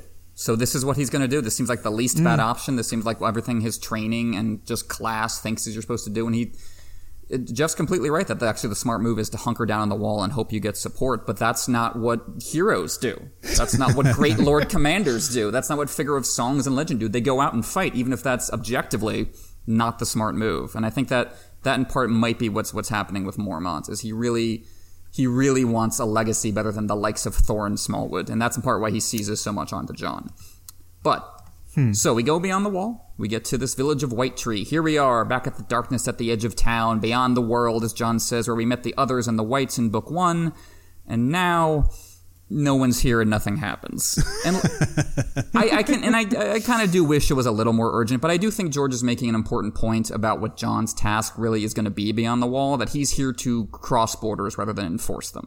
That he's here not really to engage in daring deeds, because that's what Waymar Royce wanted to do, and look how that ended. He's here to learn about the wildlings. That ultimately John's story beyond the wall is not one of you know heroic conquest. It's one of assimilation and one of cultural contact. That ends up being the focus. And you do get the beginning of that process here in White Tree, although more than anything, it's to take stock of what they don't know. As you know, the old bear says, "Would that bones could talk? This fellow could tell us much. How he died, who burned him, and why. Where the wildlings have gone." And yeah, that is like, as you were saying, Jeff, like it's obvious why. He should really just be aware of that by now. But where the wildlings have gone is the key setup because now we get this mm-hmm. mystery element. Where is everybody? Where are all the wildlings? What are they up to? And that that en- ends up being a thread we carry forward in later John chapters. And there's also just like some great uneasy atmosphere surrounding that just monstrous tree. This this horrifying, huge. Like everything else about this village is really small, right? Small village, small houses, not much. But this tree is massive. So it's like you've gotten this inversion of how things are in the south with these huge castles and like moderately sized weirwoods. And so, you know, my, my only regret about doing these two chapters together is that George does this great setup in early in a Clash of Kings where you get three empty settlements in a row. Dany 1 with uh, Vaes Tolorro, then John 2 in White Tree, then Arya 4 at the unnamed village by the God's Eye. So, you know, that, that structure is nice, but I'll never pass up a creepy abandoned village even in isolation. So if, if John 2 works in any way for me, I think it's it's mostly atmospheric and like, you know, gets the hackles raised on the back of my neck and just gets gets me worried and paranoid about what comes next. In John 1, John really thinks about, he really looks down on the faith of the seven. There's a scene where they're singing in their chapel, and he's like, mm, they're singing. My old gods are hardcore and metal. and they're awesome, and so am I. And, and for him, the weirwoods he thinks about are is the one Ned Stark sat beneath, where it has like that sad, mournful look, where it looks into the water, and it's like, it's not scary for him. It's it's home. It's it's a it's a safe place. It's a place where he probably went to go find Ned, where when he was feeling scared or something like that. And then he gets to this one, Yep. and this one is huge. It's his like it's his uh, not in Kansas anymore moment kind of thing. It's terrifying. Not only is it huge, it has a gaping mouth with bones inside of it and ashes, and it's like you can just sort of see John going like wait, what are the old gods about again? Because like this isn't what I know. This isn't the Winterfell heart tree, and it's really part of the Eldritch horror kind of thing I was talking about early on, where this is like the first time where it's like something that was comforting for him is now pretty scary and overwhelming for him to even deal with, where he doesn't he also takes it personally a little bit where Thoren's like, I'm going to take an axe to this thing. But he's still kind of in awe of the tree and like how big it is and like the features of it that he doesn't even like shoot him an angry glance or like, those are my gods. Like you imagine he would do at some point later. He's just in awe of what he's seeing. Hmm. And especially when you compare that to the fact that he's gone to four villages and saw nothing and they walk into this village and he's like, okay, okay, all right. So I have to reevaluate some things right now, and he he really does see them as holy. He uh, there's a, there's a weird moment where he comments on what the Night's Watch Rangers are doing underneath the uh, the shadow of the tree, and he notes like the light going through the the leaves, and they're like, oh, they're staying around like pissing and scratching themselves, and he's like, mm, this is my holy place, guys. Can you like can you not do that? It's, it's a similar thing to what he was doing to the the grove when he swore his vows, but it's he's he's kind of backing off it a little bit. He's not really again, he's not shooting anyone glares. He's like, what have I gotten myself into? He thought he was just on a fun journey through nature, like Sam kind of thinks is going on. He's like, this maybe the things Sam wrote or read in those books could be real, and I don't know what I'm getting into. Mm. Yeah, it's that complete yeah inversion of what was once comfortable is now looks like it's going to devour you whole. And yeah, it's really interesting that little bit with Thoren Smallwood where he says he says he understands why the first men would have taken an axe to it. It's like suddenly we're flashed back to the origin of all these problems, and we're getting back to that mm-hmm. first decision being made. And you have the contrast with you have one man, John, who looks at these things in awe. I mean, also fear, but also just kind of awe and reverence, versus Thoren, who just wants to cut it down and get it out of his way. And yeah, the the Night's Watchman scratching and pissing under its branches. It reminds me of what the the Queensmen, Stannis's Queensmen, say about the old gods when they get north. What kind of god allows himself to be pissed on by dogs? And part of me is like, yeah, of course you should be respectful of holy sites, etc. But part of me also thinks like, you know, you should have the kind of god you can piss on, metaphorically speaking. You should have the kind of king you can talk back to. You shouldn't have these authority figures that are just so removed from you that you have to, you know, be insanely respectful and walk on eggshells at all times, and you can't even be a human being around them. Like part of the appeal of the old gods' faith is that they don't have the named gods and they don't have the the huge infrastructure built around them, and there's a sense of it being less corrupt, which I think is true. But that doesn't mean it's it's doesn't have just as much a blood-soaked history as as the other religions. And, and Matt, you've always done a great job talking about that, and I do think yeah, you're right. You see a strong hint of it in this chapter for sure. One thing that I thought was really interesting was John has this idea that the the Weirwoods are a part of Winterfell, that they're a part of the Starks, that mm-hmm. they're they are one and the same because of the mm. way it's positioned. You know, it's in the Godswood, which is surrounded by a wall. It's within you know the the protection of the Starks. You look at this village though. White Tree Village is four tiny shacks with like piles of crap in the corner, and they have like hides over the windows, and they have sod for roofs. But it's the biggest weirwood he's ever seen, and it's sort of in his world, he thinks of the old gods as a thing that the first men own. And in this moment, he's saying, oh no, this one's much bigger and nobody cares for it. It's like this thing's way more powerful than the people around it. It's it's grown out of control and it's it's very much I think you see later on him trying to struggle with the fact that the old gods and the others and all these big things are beyond what even what he understands as cool and tough as John is. That's interesting. Yeah, I, I, think you know, last week we did Bran one, right? Or if you guys are just listening to it now, if you guys are watching the live stream, and, and Bran has this this dream where he says the weirwoods are calling him, the weirwoods that are not in the Godswood of Winterfell itself. So it's it's intended, like we said last week, to talk about the true power of the true North, right? Which is the North beyond the Wall and the power of the old gods. I think that's an interesting kind of statement about magic and about what is uh, is going on at Bran's arc, but it's also going on in Jon's arc too. It's also interesting too that you know, Thoren Smallwood talks about putting an axe to this great weirwood tree, and this is something that's going to feature very prominently in Storm of Swords John 11, which are friends at the Girls Gone Canon podcast recently did with Scad from our other friends of the Devil's Fingers podcast, which is an excellent episode, which is all about like John, You only need to cut down the weirwood trees, swear to the R'hllor and to Stannis, and you can be rise as Jon Stark, Lord of Winterfell. Uh, here, like John's not like being like, "Oh, we cannot do this. These are my where my old gods dwell." Instead, it's where it's where uh, it's a place of reverence, but it's also a place of fear eh, for for Jon. Like John's like, well, we shouldn't cut this down because we don't have time right now. But later, it becomes much more reverent for John. I do wonder whether his time north of the wall and his experience with weirwoods ends up being um, ends up being something that drives him to later reject Stannis' offer to for Winterfell because he starts to see the power of his religion. Like we like we talked about, John's not super religious. Like he talks about having a faith in the old gods, but he uh, out and out does not really seem in to groove with organized religion, which is puts him at a great place because the, the faith of the old gods is not an organized religion. So that's something that's interesting, I think, for John's arc, and I think it kind of parallels and intersects with Bran's arc too, and that they're all they're both going north of the wall, they're both going to have experiences with roads, and they're both going to meet the old gods, whether they're the White Walkers or the Children of the Forest, maybe both. Absolutely, but you know the most important character in these chapters might not actually be John or Lord Commander Mormont. or Maester Aemon. I think the most the most enduring part of this chunk of Jon's story is the introduction of the glorious Edd Tollett. Dolorous Edd, the funniest character in A Song of Ice and Fire this side of Stannis. And when I say Jon has the strongest supporting cast of the central POVs, as I've said a couple times on the podcast before, Dolorous Edd is high on the list of reasons why. As many people have noted, he's basically Eeyore as a Shakespearean fool. He's just wonderfully gloomy and has just this, these perfect puncturing uh, things to say that just uh, sum up everything that's going on in a way that no other character would.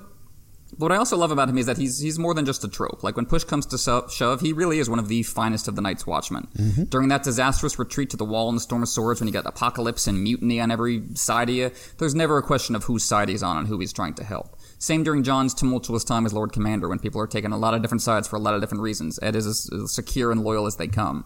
So I like that for all his you know, gloomy refrains about the general dinginess of life. Like there's that's the from Edith Wharton's House of Mirth, the main character Lily Bart, which he's trying to describe like the horror of becoming poor and losing her social status. She always described it as dinginess, like that's the worst possible hmm. thing to be, and that's kind of what Edd talks about.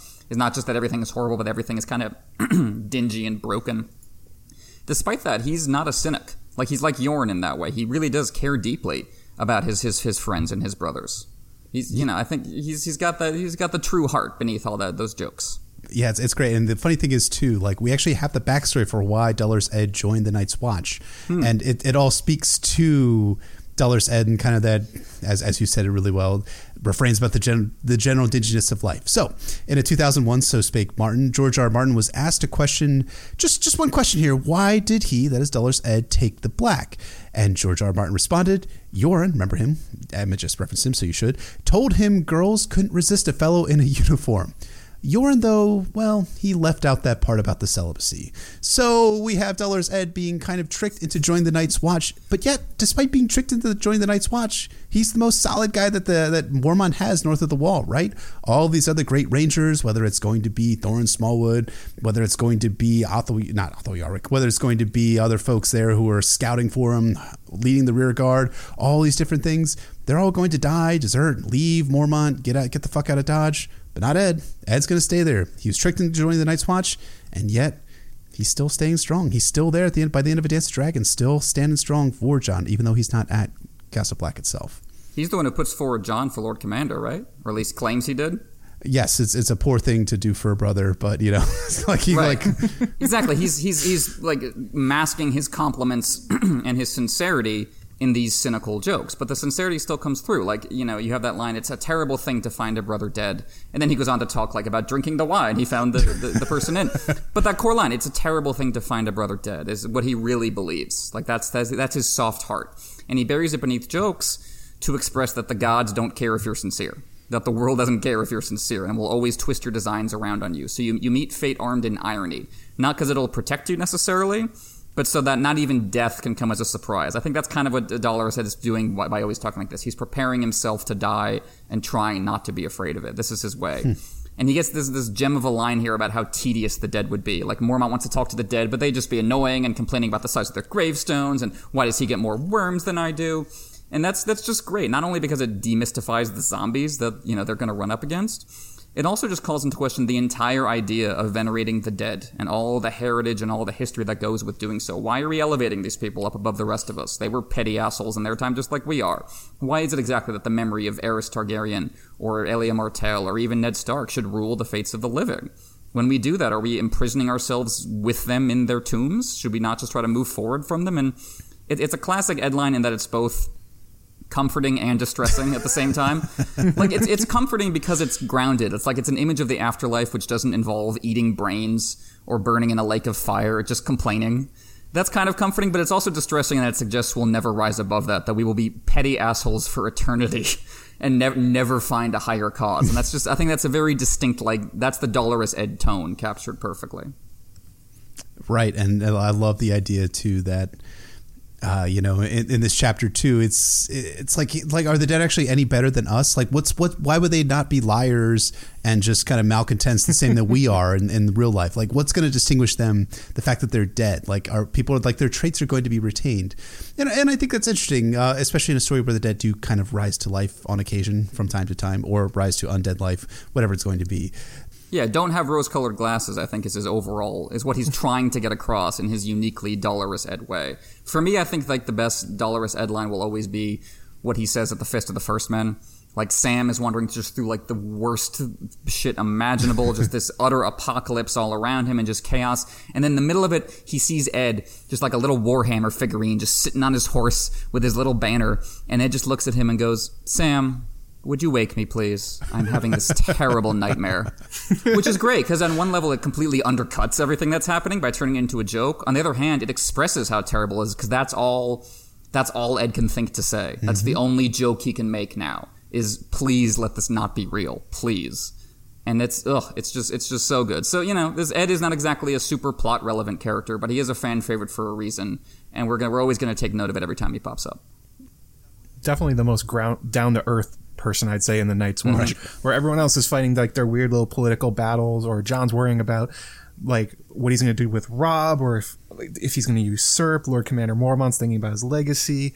Sam's worried about books, and Edd's like, it's actually a really good line from the uh, the West Wing. This is gonna be a weird reference, but there, there's a there's a moment when C.J. Cregg is watching walking with Josh, and they're in the middle. Of, I think they just found out that Jed Bartlet has MS, and um, she just starts laughing. He's like, "What's funny? Like this is a very serious thing." She's like, "You guys don't understand. You're you're like um, Butch Cassidy and the Sundance Kid, like trying to figure out what you're gonna do once you like land in the water and you swim away. It's like the fall is gonna kill you."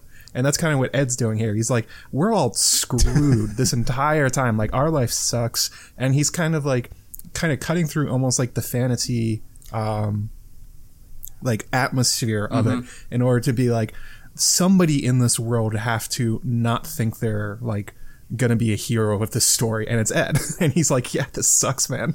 Right exactly. And i think that's that's what matt's talking about here too is like the fantasy element mm-hmm. there is like oh well of course he he, he made he, he he made it out alive right? It's like no no he actually was killed. I remember now it's like the wildling axe had killed him before he fell off the wall. So it's like grounding this fantasy story in a very realistic tone which i think is what some of george's strength are what, what one of George's strengths is, anyways. So I think that about takes us to our foreshadowing groundwork portion of this podcast itself. Hope you guys have enjoyed our discussion. I thought it was a lot of fun. Uh, the first thing we want to talk about, and I'm, I'm actually going to say just one line. I'm going to just turn it right immediately over to Matt here, which is that we had this line from LC Mormont where he's talking about that Aemon passes the throne onto Aegon. And does that foreshadow Jon passing the throne onto Brandon Stark? He is George is incredibly clever with what he's doing right here because he's setting up a very realistic possibility, like I was describing earlier, where it's like most of the Starks will probably die in this war. Civil wars rarely go well for the family that's trying it, and he's setting you up being like, oh, will Jon be like the Lord or like the King of Winterfell? And it's like he's like comparing him like are you prepared to like usurp Sansa? Are you are you pre- prepared to usurp Bran if that's the only one left at the end of this war? And he gets you thinking about that, and you're kind of turning it over in your head, comparing it with uh, with Aemon. But then it's like, oh no, by the way, it's actually Dany and Fagon that this is going to happen to. The the secret Targaryen plot is going to come up, and it's not incidental that he's talking about Targaryens in this example. It's not incidental that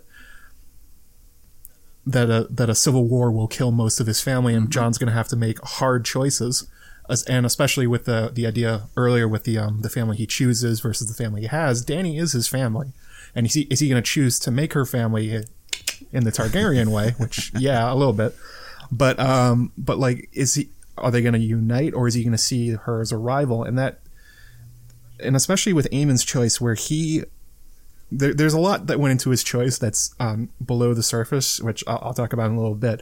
But the the one that Mormont says is basically that he thought that Egg was the better ruler, that he was more interested, that he would be better suited to the throne than Aemon because he's a book nerd. He, there's the line where he's like, he was slow at swinging his sword, which is kind of like a nonsense thing. It doesn't. anyway, but it, it's basically saying who's who's the right person to rule when you when it's your choice, when it's Jon's choice. And right now the choice is Robb, but down in the line, it's it's becoming increasingly clear that no, it's going to be Jon whose choice will matter with who rules the Seven Kingdoms. Will it be Dany? Will it be him? Surprise! It's Bran, according to uh, according to the show, which they said they got that from George. So, but even still, the idea that you should be comparing Aemon's life and his family to Jon's, I don't think is a very common one, but it's one that makes a lot of sense, especially like this is something I came across. I hadn't really thought about it. There's the exact same number of kids in the Stark family as there are in Aemon's family. Hmm. There's four sons and two daughters. Uh, because everyone forgets the daughters. There's two. There's two That's sisters. True. Yeah, two sisters, four sons. It works out almost exactly the same, and it's not really something you would think about, especially because it's planted so early mm-hmm. on, where it's like this nonsense thing. It goes away. Even like you, you compared uh, Maekar to Stannis, but he's very much a parallel for Ned as well, as they are similar characters. And actually, even thinking about this, um, Make, uh, Maekar's wife was Dyanna Dayne, and Ned Stark's crush was Ashara Dayne. It's almost like mm-hmm. what would have happened if Ned had married Ashara, basically, and not ended up maybe in the neck with some kind of frog eater or something like that. Like somebody in the chat thinks, I'm looking at you. um, but I, I, think it's I think it's really interesting, especially when you start looking at, at prophecy and how it works out for characters, where it really doesn't. A, a, lot of it really does come down to choice. Like Stannis does not have to believe Melisandre. Dany does not have to believe the the Red Temple when they tell her that she's Azor Ahai. It, it's really them accepting that into their heart and making it a part of their life. Mm-hmm and that's that's a very very important part. And it ends up crushing people that accept it. But Jon doesn't know any of this. And he has he hasn't grown up with the expectations that he will be a king. He hasn't grown up with the expectations that he'll even be a lord like the the leader of his hmm. house. Hmm. so it kind of puts him in a unique situation that most of the claimants or would be saviors are where they all know it. And the especially with Aemon when you compare it back to him the story about Aegon the Unlikely, Aemon was also extremely unlikely. he had no expectation he'd ever be on the throne, and he actually, like Jon, he turned down power at every turn. There was the um, Maekar wanted to put him on the um, the small council as the Grand Maester. He said no. He wanted to put him on the small council anyway, just as like his personal Maester. Said no again and went off with his brother Daeron, which is a whole different story that I'll, I'll get to a little bit. but I'll get to a little bit about why that's important and like the magical side but it's it's very very similar in terms of where their life is going. It's almost like old Jon meeting young Jon and like telling him what his life was like and how he ended up on the wall and how he made choices that were better for him and for the realm hmm. rather than seeking power, which is really what Aemon's story and his parable was about to him. That's a great point. Like the the same way like Stannis meeting Jon is like a cautionary tale. Like here's what you could be, Jon, if you let your desire to be Lord of Winterfell consume you whole and become your your driving force. And Aemon is the more oh, and the whole positive side that I think we're going to see Jon following. But I loved I love that framing of Jon not as the endgame king himself necessarily, but as the one who makes the choice, on the one whose, whose shoulders is lane, and then kind of Bran takes things from there beyond endgame into kind of an uncertain future. I think that that strikes me as, as perfect not only for those two characters, but as you say, in terms of their comparisons to the Targaryen analogs. I think that's really good.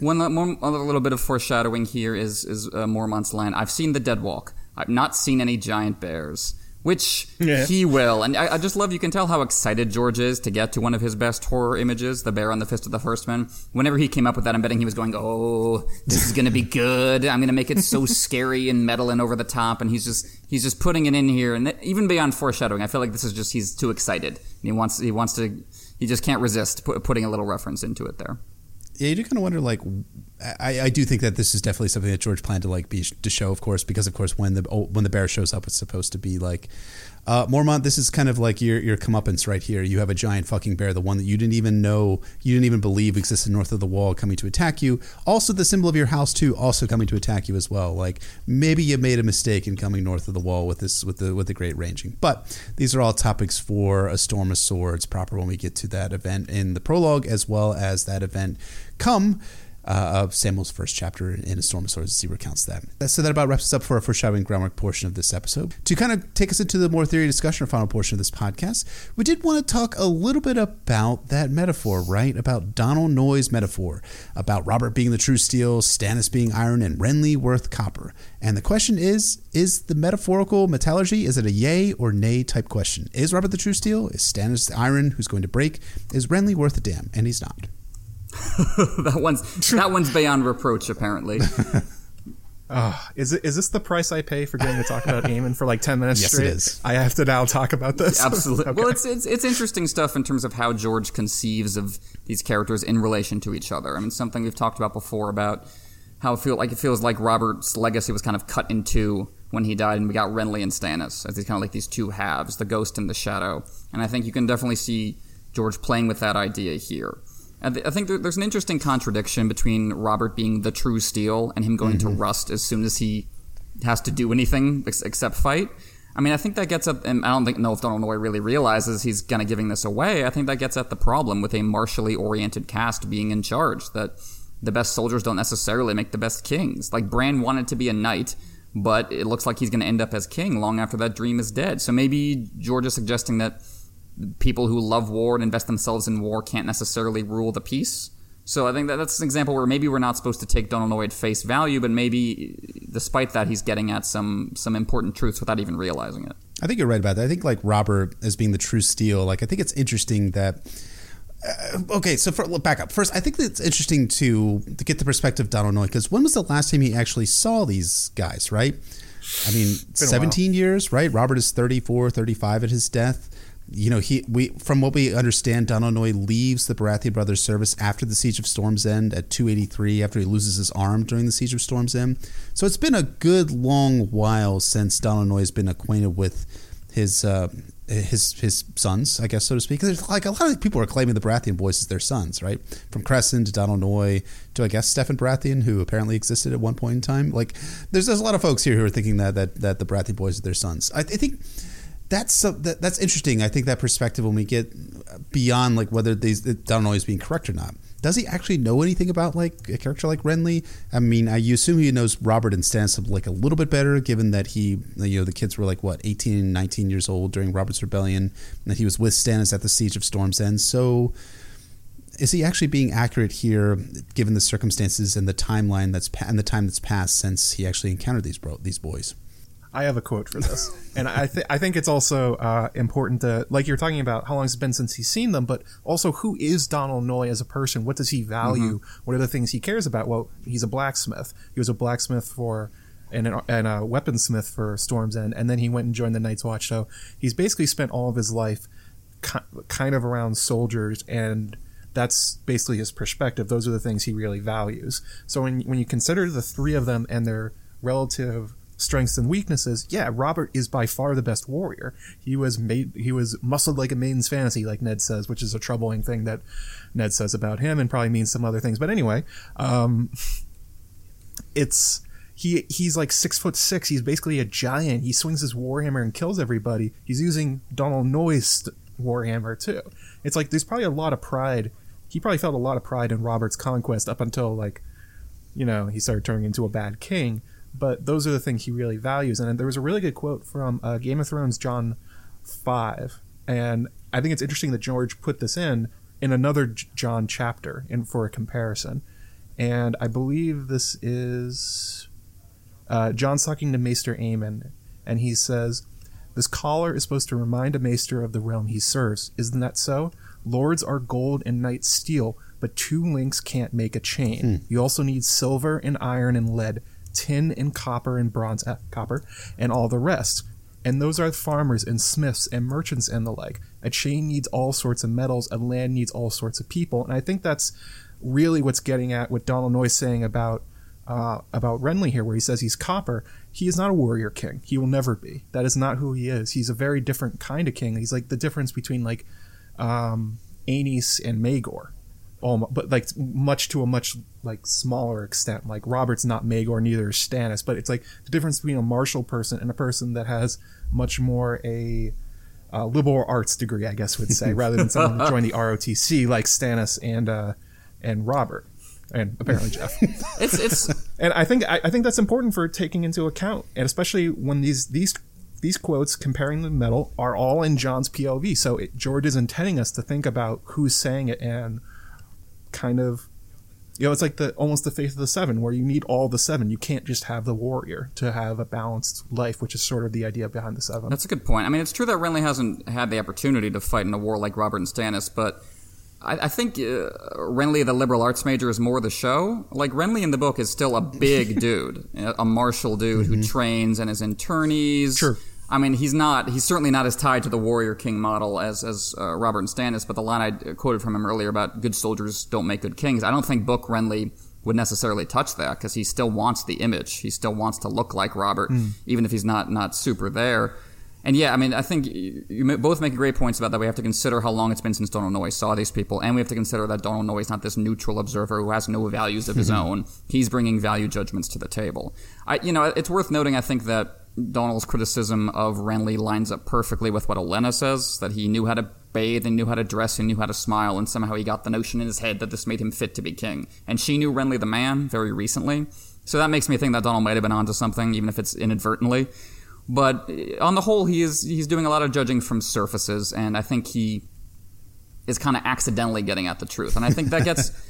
I think that gets at how hard it is really to to evaluate public figures, you know, especially in like this pre-modern era where you're, you might never even see them.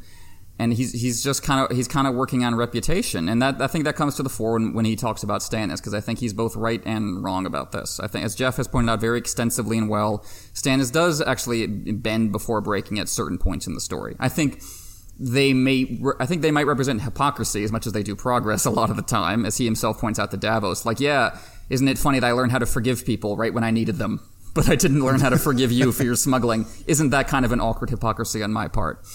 On the other hand, though, I think it's you know, like Matt was saying, got to consider what Donal Noye's life experiences are. So when he's talking about Stannis would break before he bent, what is he talking about? He's talking about the siege of Storm's End, right? He's not talking mm-hmm. about Stannis making political concessions down the line. That's what he has in mind, the guy who would starve first. And maybe this is complete supposition on my part, but maybe he's specifically thinking about Davos's fingers, not the wonderful podcast, the literal fingers.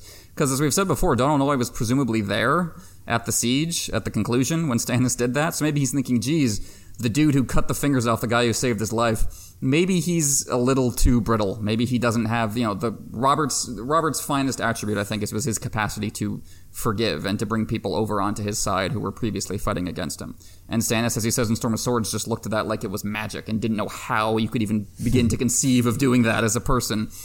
So, yeah, I think I think it's this is obviously a much discussed and much analyzed and much argued part of the text, and I, I think what makes it work for me is it's it's neither a complete fabrication on Don- Donal Noye's part, nor is it the exact truth. I think he's he's he's getting at something, but I think all three of these guys are slightly more complicated than what he's suggesting, and I think they also just have much more in common than what Donal Noye is talking about. I think you know Stannis and Renly are opposites in so many ways, but as Tyrion says, the real reason they can't get along is because they're too much alike. Is because they're so equally stubborn and both want the room to stop when they walk in, and they can't deal with it being any other way. And they also kind of get that from Robert. So I mean, one of the things I like about a, a Clash of Kings and a Song of Ice and Fire as a whole, it doesn't pretend it has the one answer to Varys' riddle. There isn't this one completely perfect way to conceive of power. In any way you look at it, you're always going to be incomplete. And Donal Noye's monologue feels like an example of that to me. I think it's a fantastic point. I think, and I think Matt's point too about how all the metals are supposed to work together is a really good point as well. They all have value at, at some level, right? If you could put Robert and Stannis and Renly all together as to one person, you got yourself basically Exactly. the perfect king, right? Like Matt was saying, all, all the colors together, all the all the parts of the Maester's chain. You need all the metals, and Renly's just the copper, and Stannis is just this arm iron, and Robert is just this part. And the tragedy, yeah, is that you can't forge them together into one chain, one realm, one god, one king, one realm, all that nonsense. You, you, you can't quite get it done with any one of them. And yet they don't work well enough to get along because they're not the Starks. They're not, they don't have that, that unity, that kind of, that family pack mentality dragging them through all else. They just don't have it. I also find it interesting since we were talking earlier about King Bran Hmm. and Jon's choice in the end game. Donal Noye would probably hate that choice. He Yeah. would say you made the wrong choice putting Bran on the on the. He can't even walk. How is how going to Yeah. be the proper warrior king of Westeros? I'm, I'm How's he gonna swing Barely a sword? He- I yeah. can make him a sword. It'd be great. And it's like, well, no, that that's not his skill set. Mm-hmm. It's and there are quite a lot of people on Westeros that really do want warrior kings of old. They love Robert despite his many many faults. And there are things to not like about Renly. I said it, guys. I said it. There are things not to like about Renly. There are parts of his kingship that probably would have been pretty bad, as there are with everybody. Nobody's perfect, but like it, it, it really does matter about what what kind of realm you think they were going to build and what their kingship was going to be like. Like even him saying like Robert's the true steel. Robert bent over backwards for Tywin Lannister and for Littlefinger. like for four for and Littlefinger for like 14 years. And this is the guy that Donal Noye is like that he's the true steel. He's the great guy. Well, yeah, hasn't like Jeff said, he hasn't seen him in a long time, but also like that's a part of Robert's character too. And it's it's this is a very like you said this is a very popular line and it's a great one to discuss but yeah th these are not like comprehensive looks at them and even like i said like george is presenting many different angles on Yep. this whole metal as a ruler king society sort of uh, trope he's using throughout the book I think it, more than anything else, it might be most reflective of their end games. That it's about Robert ultimately going to rust, and Renly ultimately isn't worth that much, and Stannis ultimately will break, despite bending several times along the way. His end game is burning Shireen, and if he and if he if he survives that, he will he will presumably be a broken man until the the, the moment he dies, probably shortly afterwards. So yeah, I, I, they, don't act as, as perfect summaries of complex characters, but they, they might reflect. They might be like George, just like flicking past the curtain, saying, "Hey, here's where I'm going with. Here's where I, here's where I went with Robert. Ultimately, here's where I'm going with Stannis and Renly. In case you're curious." Agreed there. So I think that about wraps us up for the main portion of this episode of the Nauticast podcast. As always, thank you so much for listening to our podcast. Thank you for Matt for joining us. And and Matt, where can we find your shit on the internet, bro? What and the internet? Yeah, where is it? Where on the internet? Uh, so I have a YouTube channel, uh, youtube.com slash Joe Magician. Um, I did a lot of stuff for Game of Thrones, the se- season eight as it came up. I'm getting back into more Song of Ice and Fire things. My next, my upcoming video is kind of like a simple question, but I found it has a lot more to it. It's like, with the defeat of the others and the dragons leaving Westeros substantially, does this mean the seasons are going back to normal? And it, it kind of gets to wh- why are they out of whack? What has George said about it? And were either of those forces really in control of what was happening? And I, it's gotten me to an interesting magical meta place, which I always enjoy getting to. Um, and there will be some other things. Uh, there's going to be the murder mystery on Dragonstone. The the what's his name? The um, the guy that poisoned everybody in uh, Fire and Blood. Um, Androw Far- Farman. uh, uh, Farman, yeah. Like who was behind that? Who gave him the poison? That kind of stuff. And also uh, how to take Se- uh, how to take Storm's End. Uh, Jeff has his own ideas about how Storm's End will be taken by Fagon. I have a different Excellent. one, which actually Jeff likes. He's heard it before. You can also find me. These are all also available as podcasts. You can find them on iTunes, Google Play, Spotify as the Wit and Wisdom of Joe Magician because I am so original. That's what I chose as the podcast name. I needed something. Um, you can also find me on Patreon, uh, patreon.com slash Joe Magician, where I have, um, I would say, similar perks to kind of what Nauticast and uh, History of Westeros do. have my own Slack. You get like stuff early, you get bonuses, etc., etc. So if you like this kind of stuff, I do talk about Aemon, Targaryen's prophecy, magical. That that's kind of my whole jam. Well, not all of it, but a lot of it. A lot about Jon.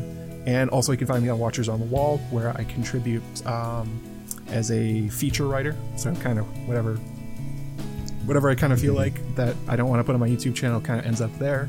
And uh, Maester Monthly podcast with um, Glass Table Girl and uh, Bookshelf Stud most of the time, but you can catch most of the moderators there, at least the ones that want to. Sometimes even Jeff shows up. He's a moderator of A Song of Ice and Fire, you guys. I bet you didn't even know that. Which we keep trying to demod him, it won't work. It won't take. Oh, it well. won't take. Yep. Uh, so that's all the places I think you can find me at the moment. Yep. That sounds like all of them. Awesome, man. Well, again, it was, it was a real pleasure to like have you on the episode itself. I think I learned a lot of stuff today. I'm still kind of like my hair is still kind of blown back by the whole idea of the, the Targaryen family resembling the Stark family. I think that's really really cool. Absolutely. So, thanks again for Matt for joining us. As always, please rate and review us on Apple Podcasts, Google Play, SoundCloud, Podbean, anywhere and everywhere you find your podcasts. You can find our patron at patreon.com forward slash Nauticast ASOIF. Follow us on Twitter at NauticastASOIAF or shoot us an email at NauticastASOIAF at gmail.com. You can find me at Port Quentin on Twitter. And you can find me at Brendan Beefish on Twitter, Brendan Beefish on Reddit, and my website is warsofpoliticsspiceandfire.wordpress.com. We would like to give our shout out, as always, to our High Lords and Ladies on Patreon Lord of the Squishers and Warden of the Deep, Lord Quint Esquire, the Wolf from the West, Sir Sorsadelica, Lady Veneris of the House Culgarian, the first of her name, the Overworked, Queen of the Pencils, the Eraser and the First Draft, Queen of Monochrome, devotee of the Great Game of Thrones, portraitist of the realm, Lady Realist of the Seven Kingdoms, creator of arts and maker of drawings, Lady of a Thousand Words, Septon Eastwood of Introvert Isle, Septon Maribald, the Shoeless Sage, Lady Madeline Rivers, Justiciar of the Trident, and Sister Winter, Lady of the Wolfswood. Thank you so much, as always, to our High Lords and Ladies for your support. We really appreciate it. Yes, indeed. So, join us next week as we head down to Riverrun to reacquaint ourselves with the woman who only did one thing wrong in her entire life, Lady Catelyn Stark. And we will learn some troubling news about the startup Robb's reign. And we'll be joined next week by none other than returning guest and champion, George R. I mean, Steven Attewell. Steven Attewell is coming back to join us for Catelyn 1, which is going to be a whole lot of fun. Cannot wait to have Steven back with us. For sure. Attewell, as, Jeff was saying earlier, is definitely kind of, I think, the number one influence on our podcast, both in terms of structure and on content. We've had a great time having him on previously for an Ed chapter, for a Ned chapter, Dolorous Edd chapter, I wish, for a Ned chapter and a, at the Catelyn chapter at the end of Game of Thrones. And Catelyn 1 is, is a great chapter full of questions of kingship and justice and peace and war, all those great themes that Attewell has, has written a lot about. And I love Catelyn's chapters and Clash Kings to pieces, so yeah, can't wait for that. Absolutely. So thank you guys for listening. And we will see you guys next week.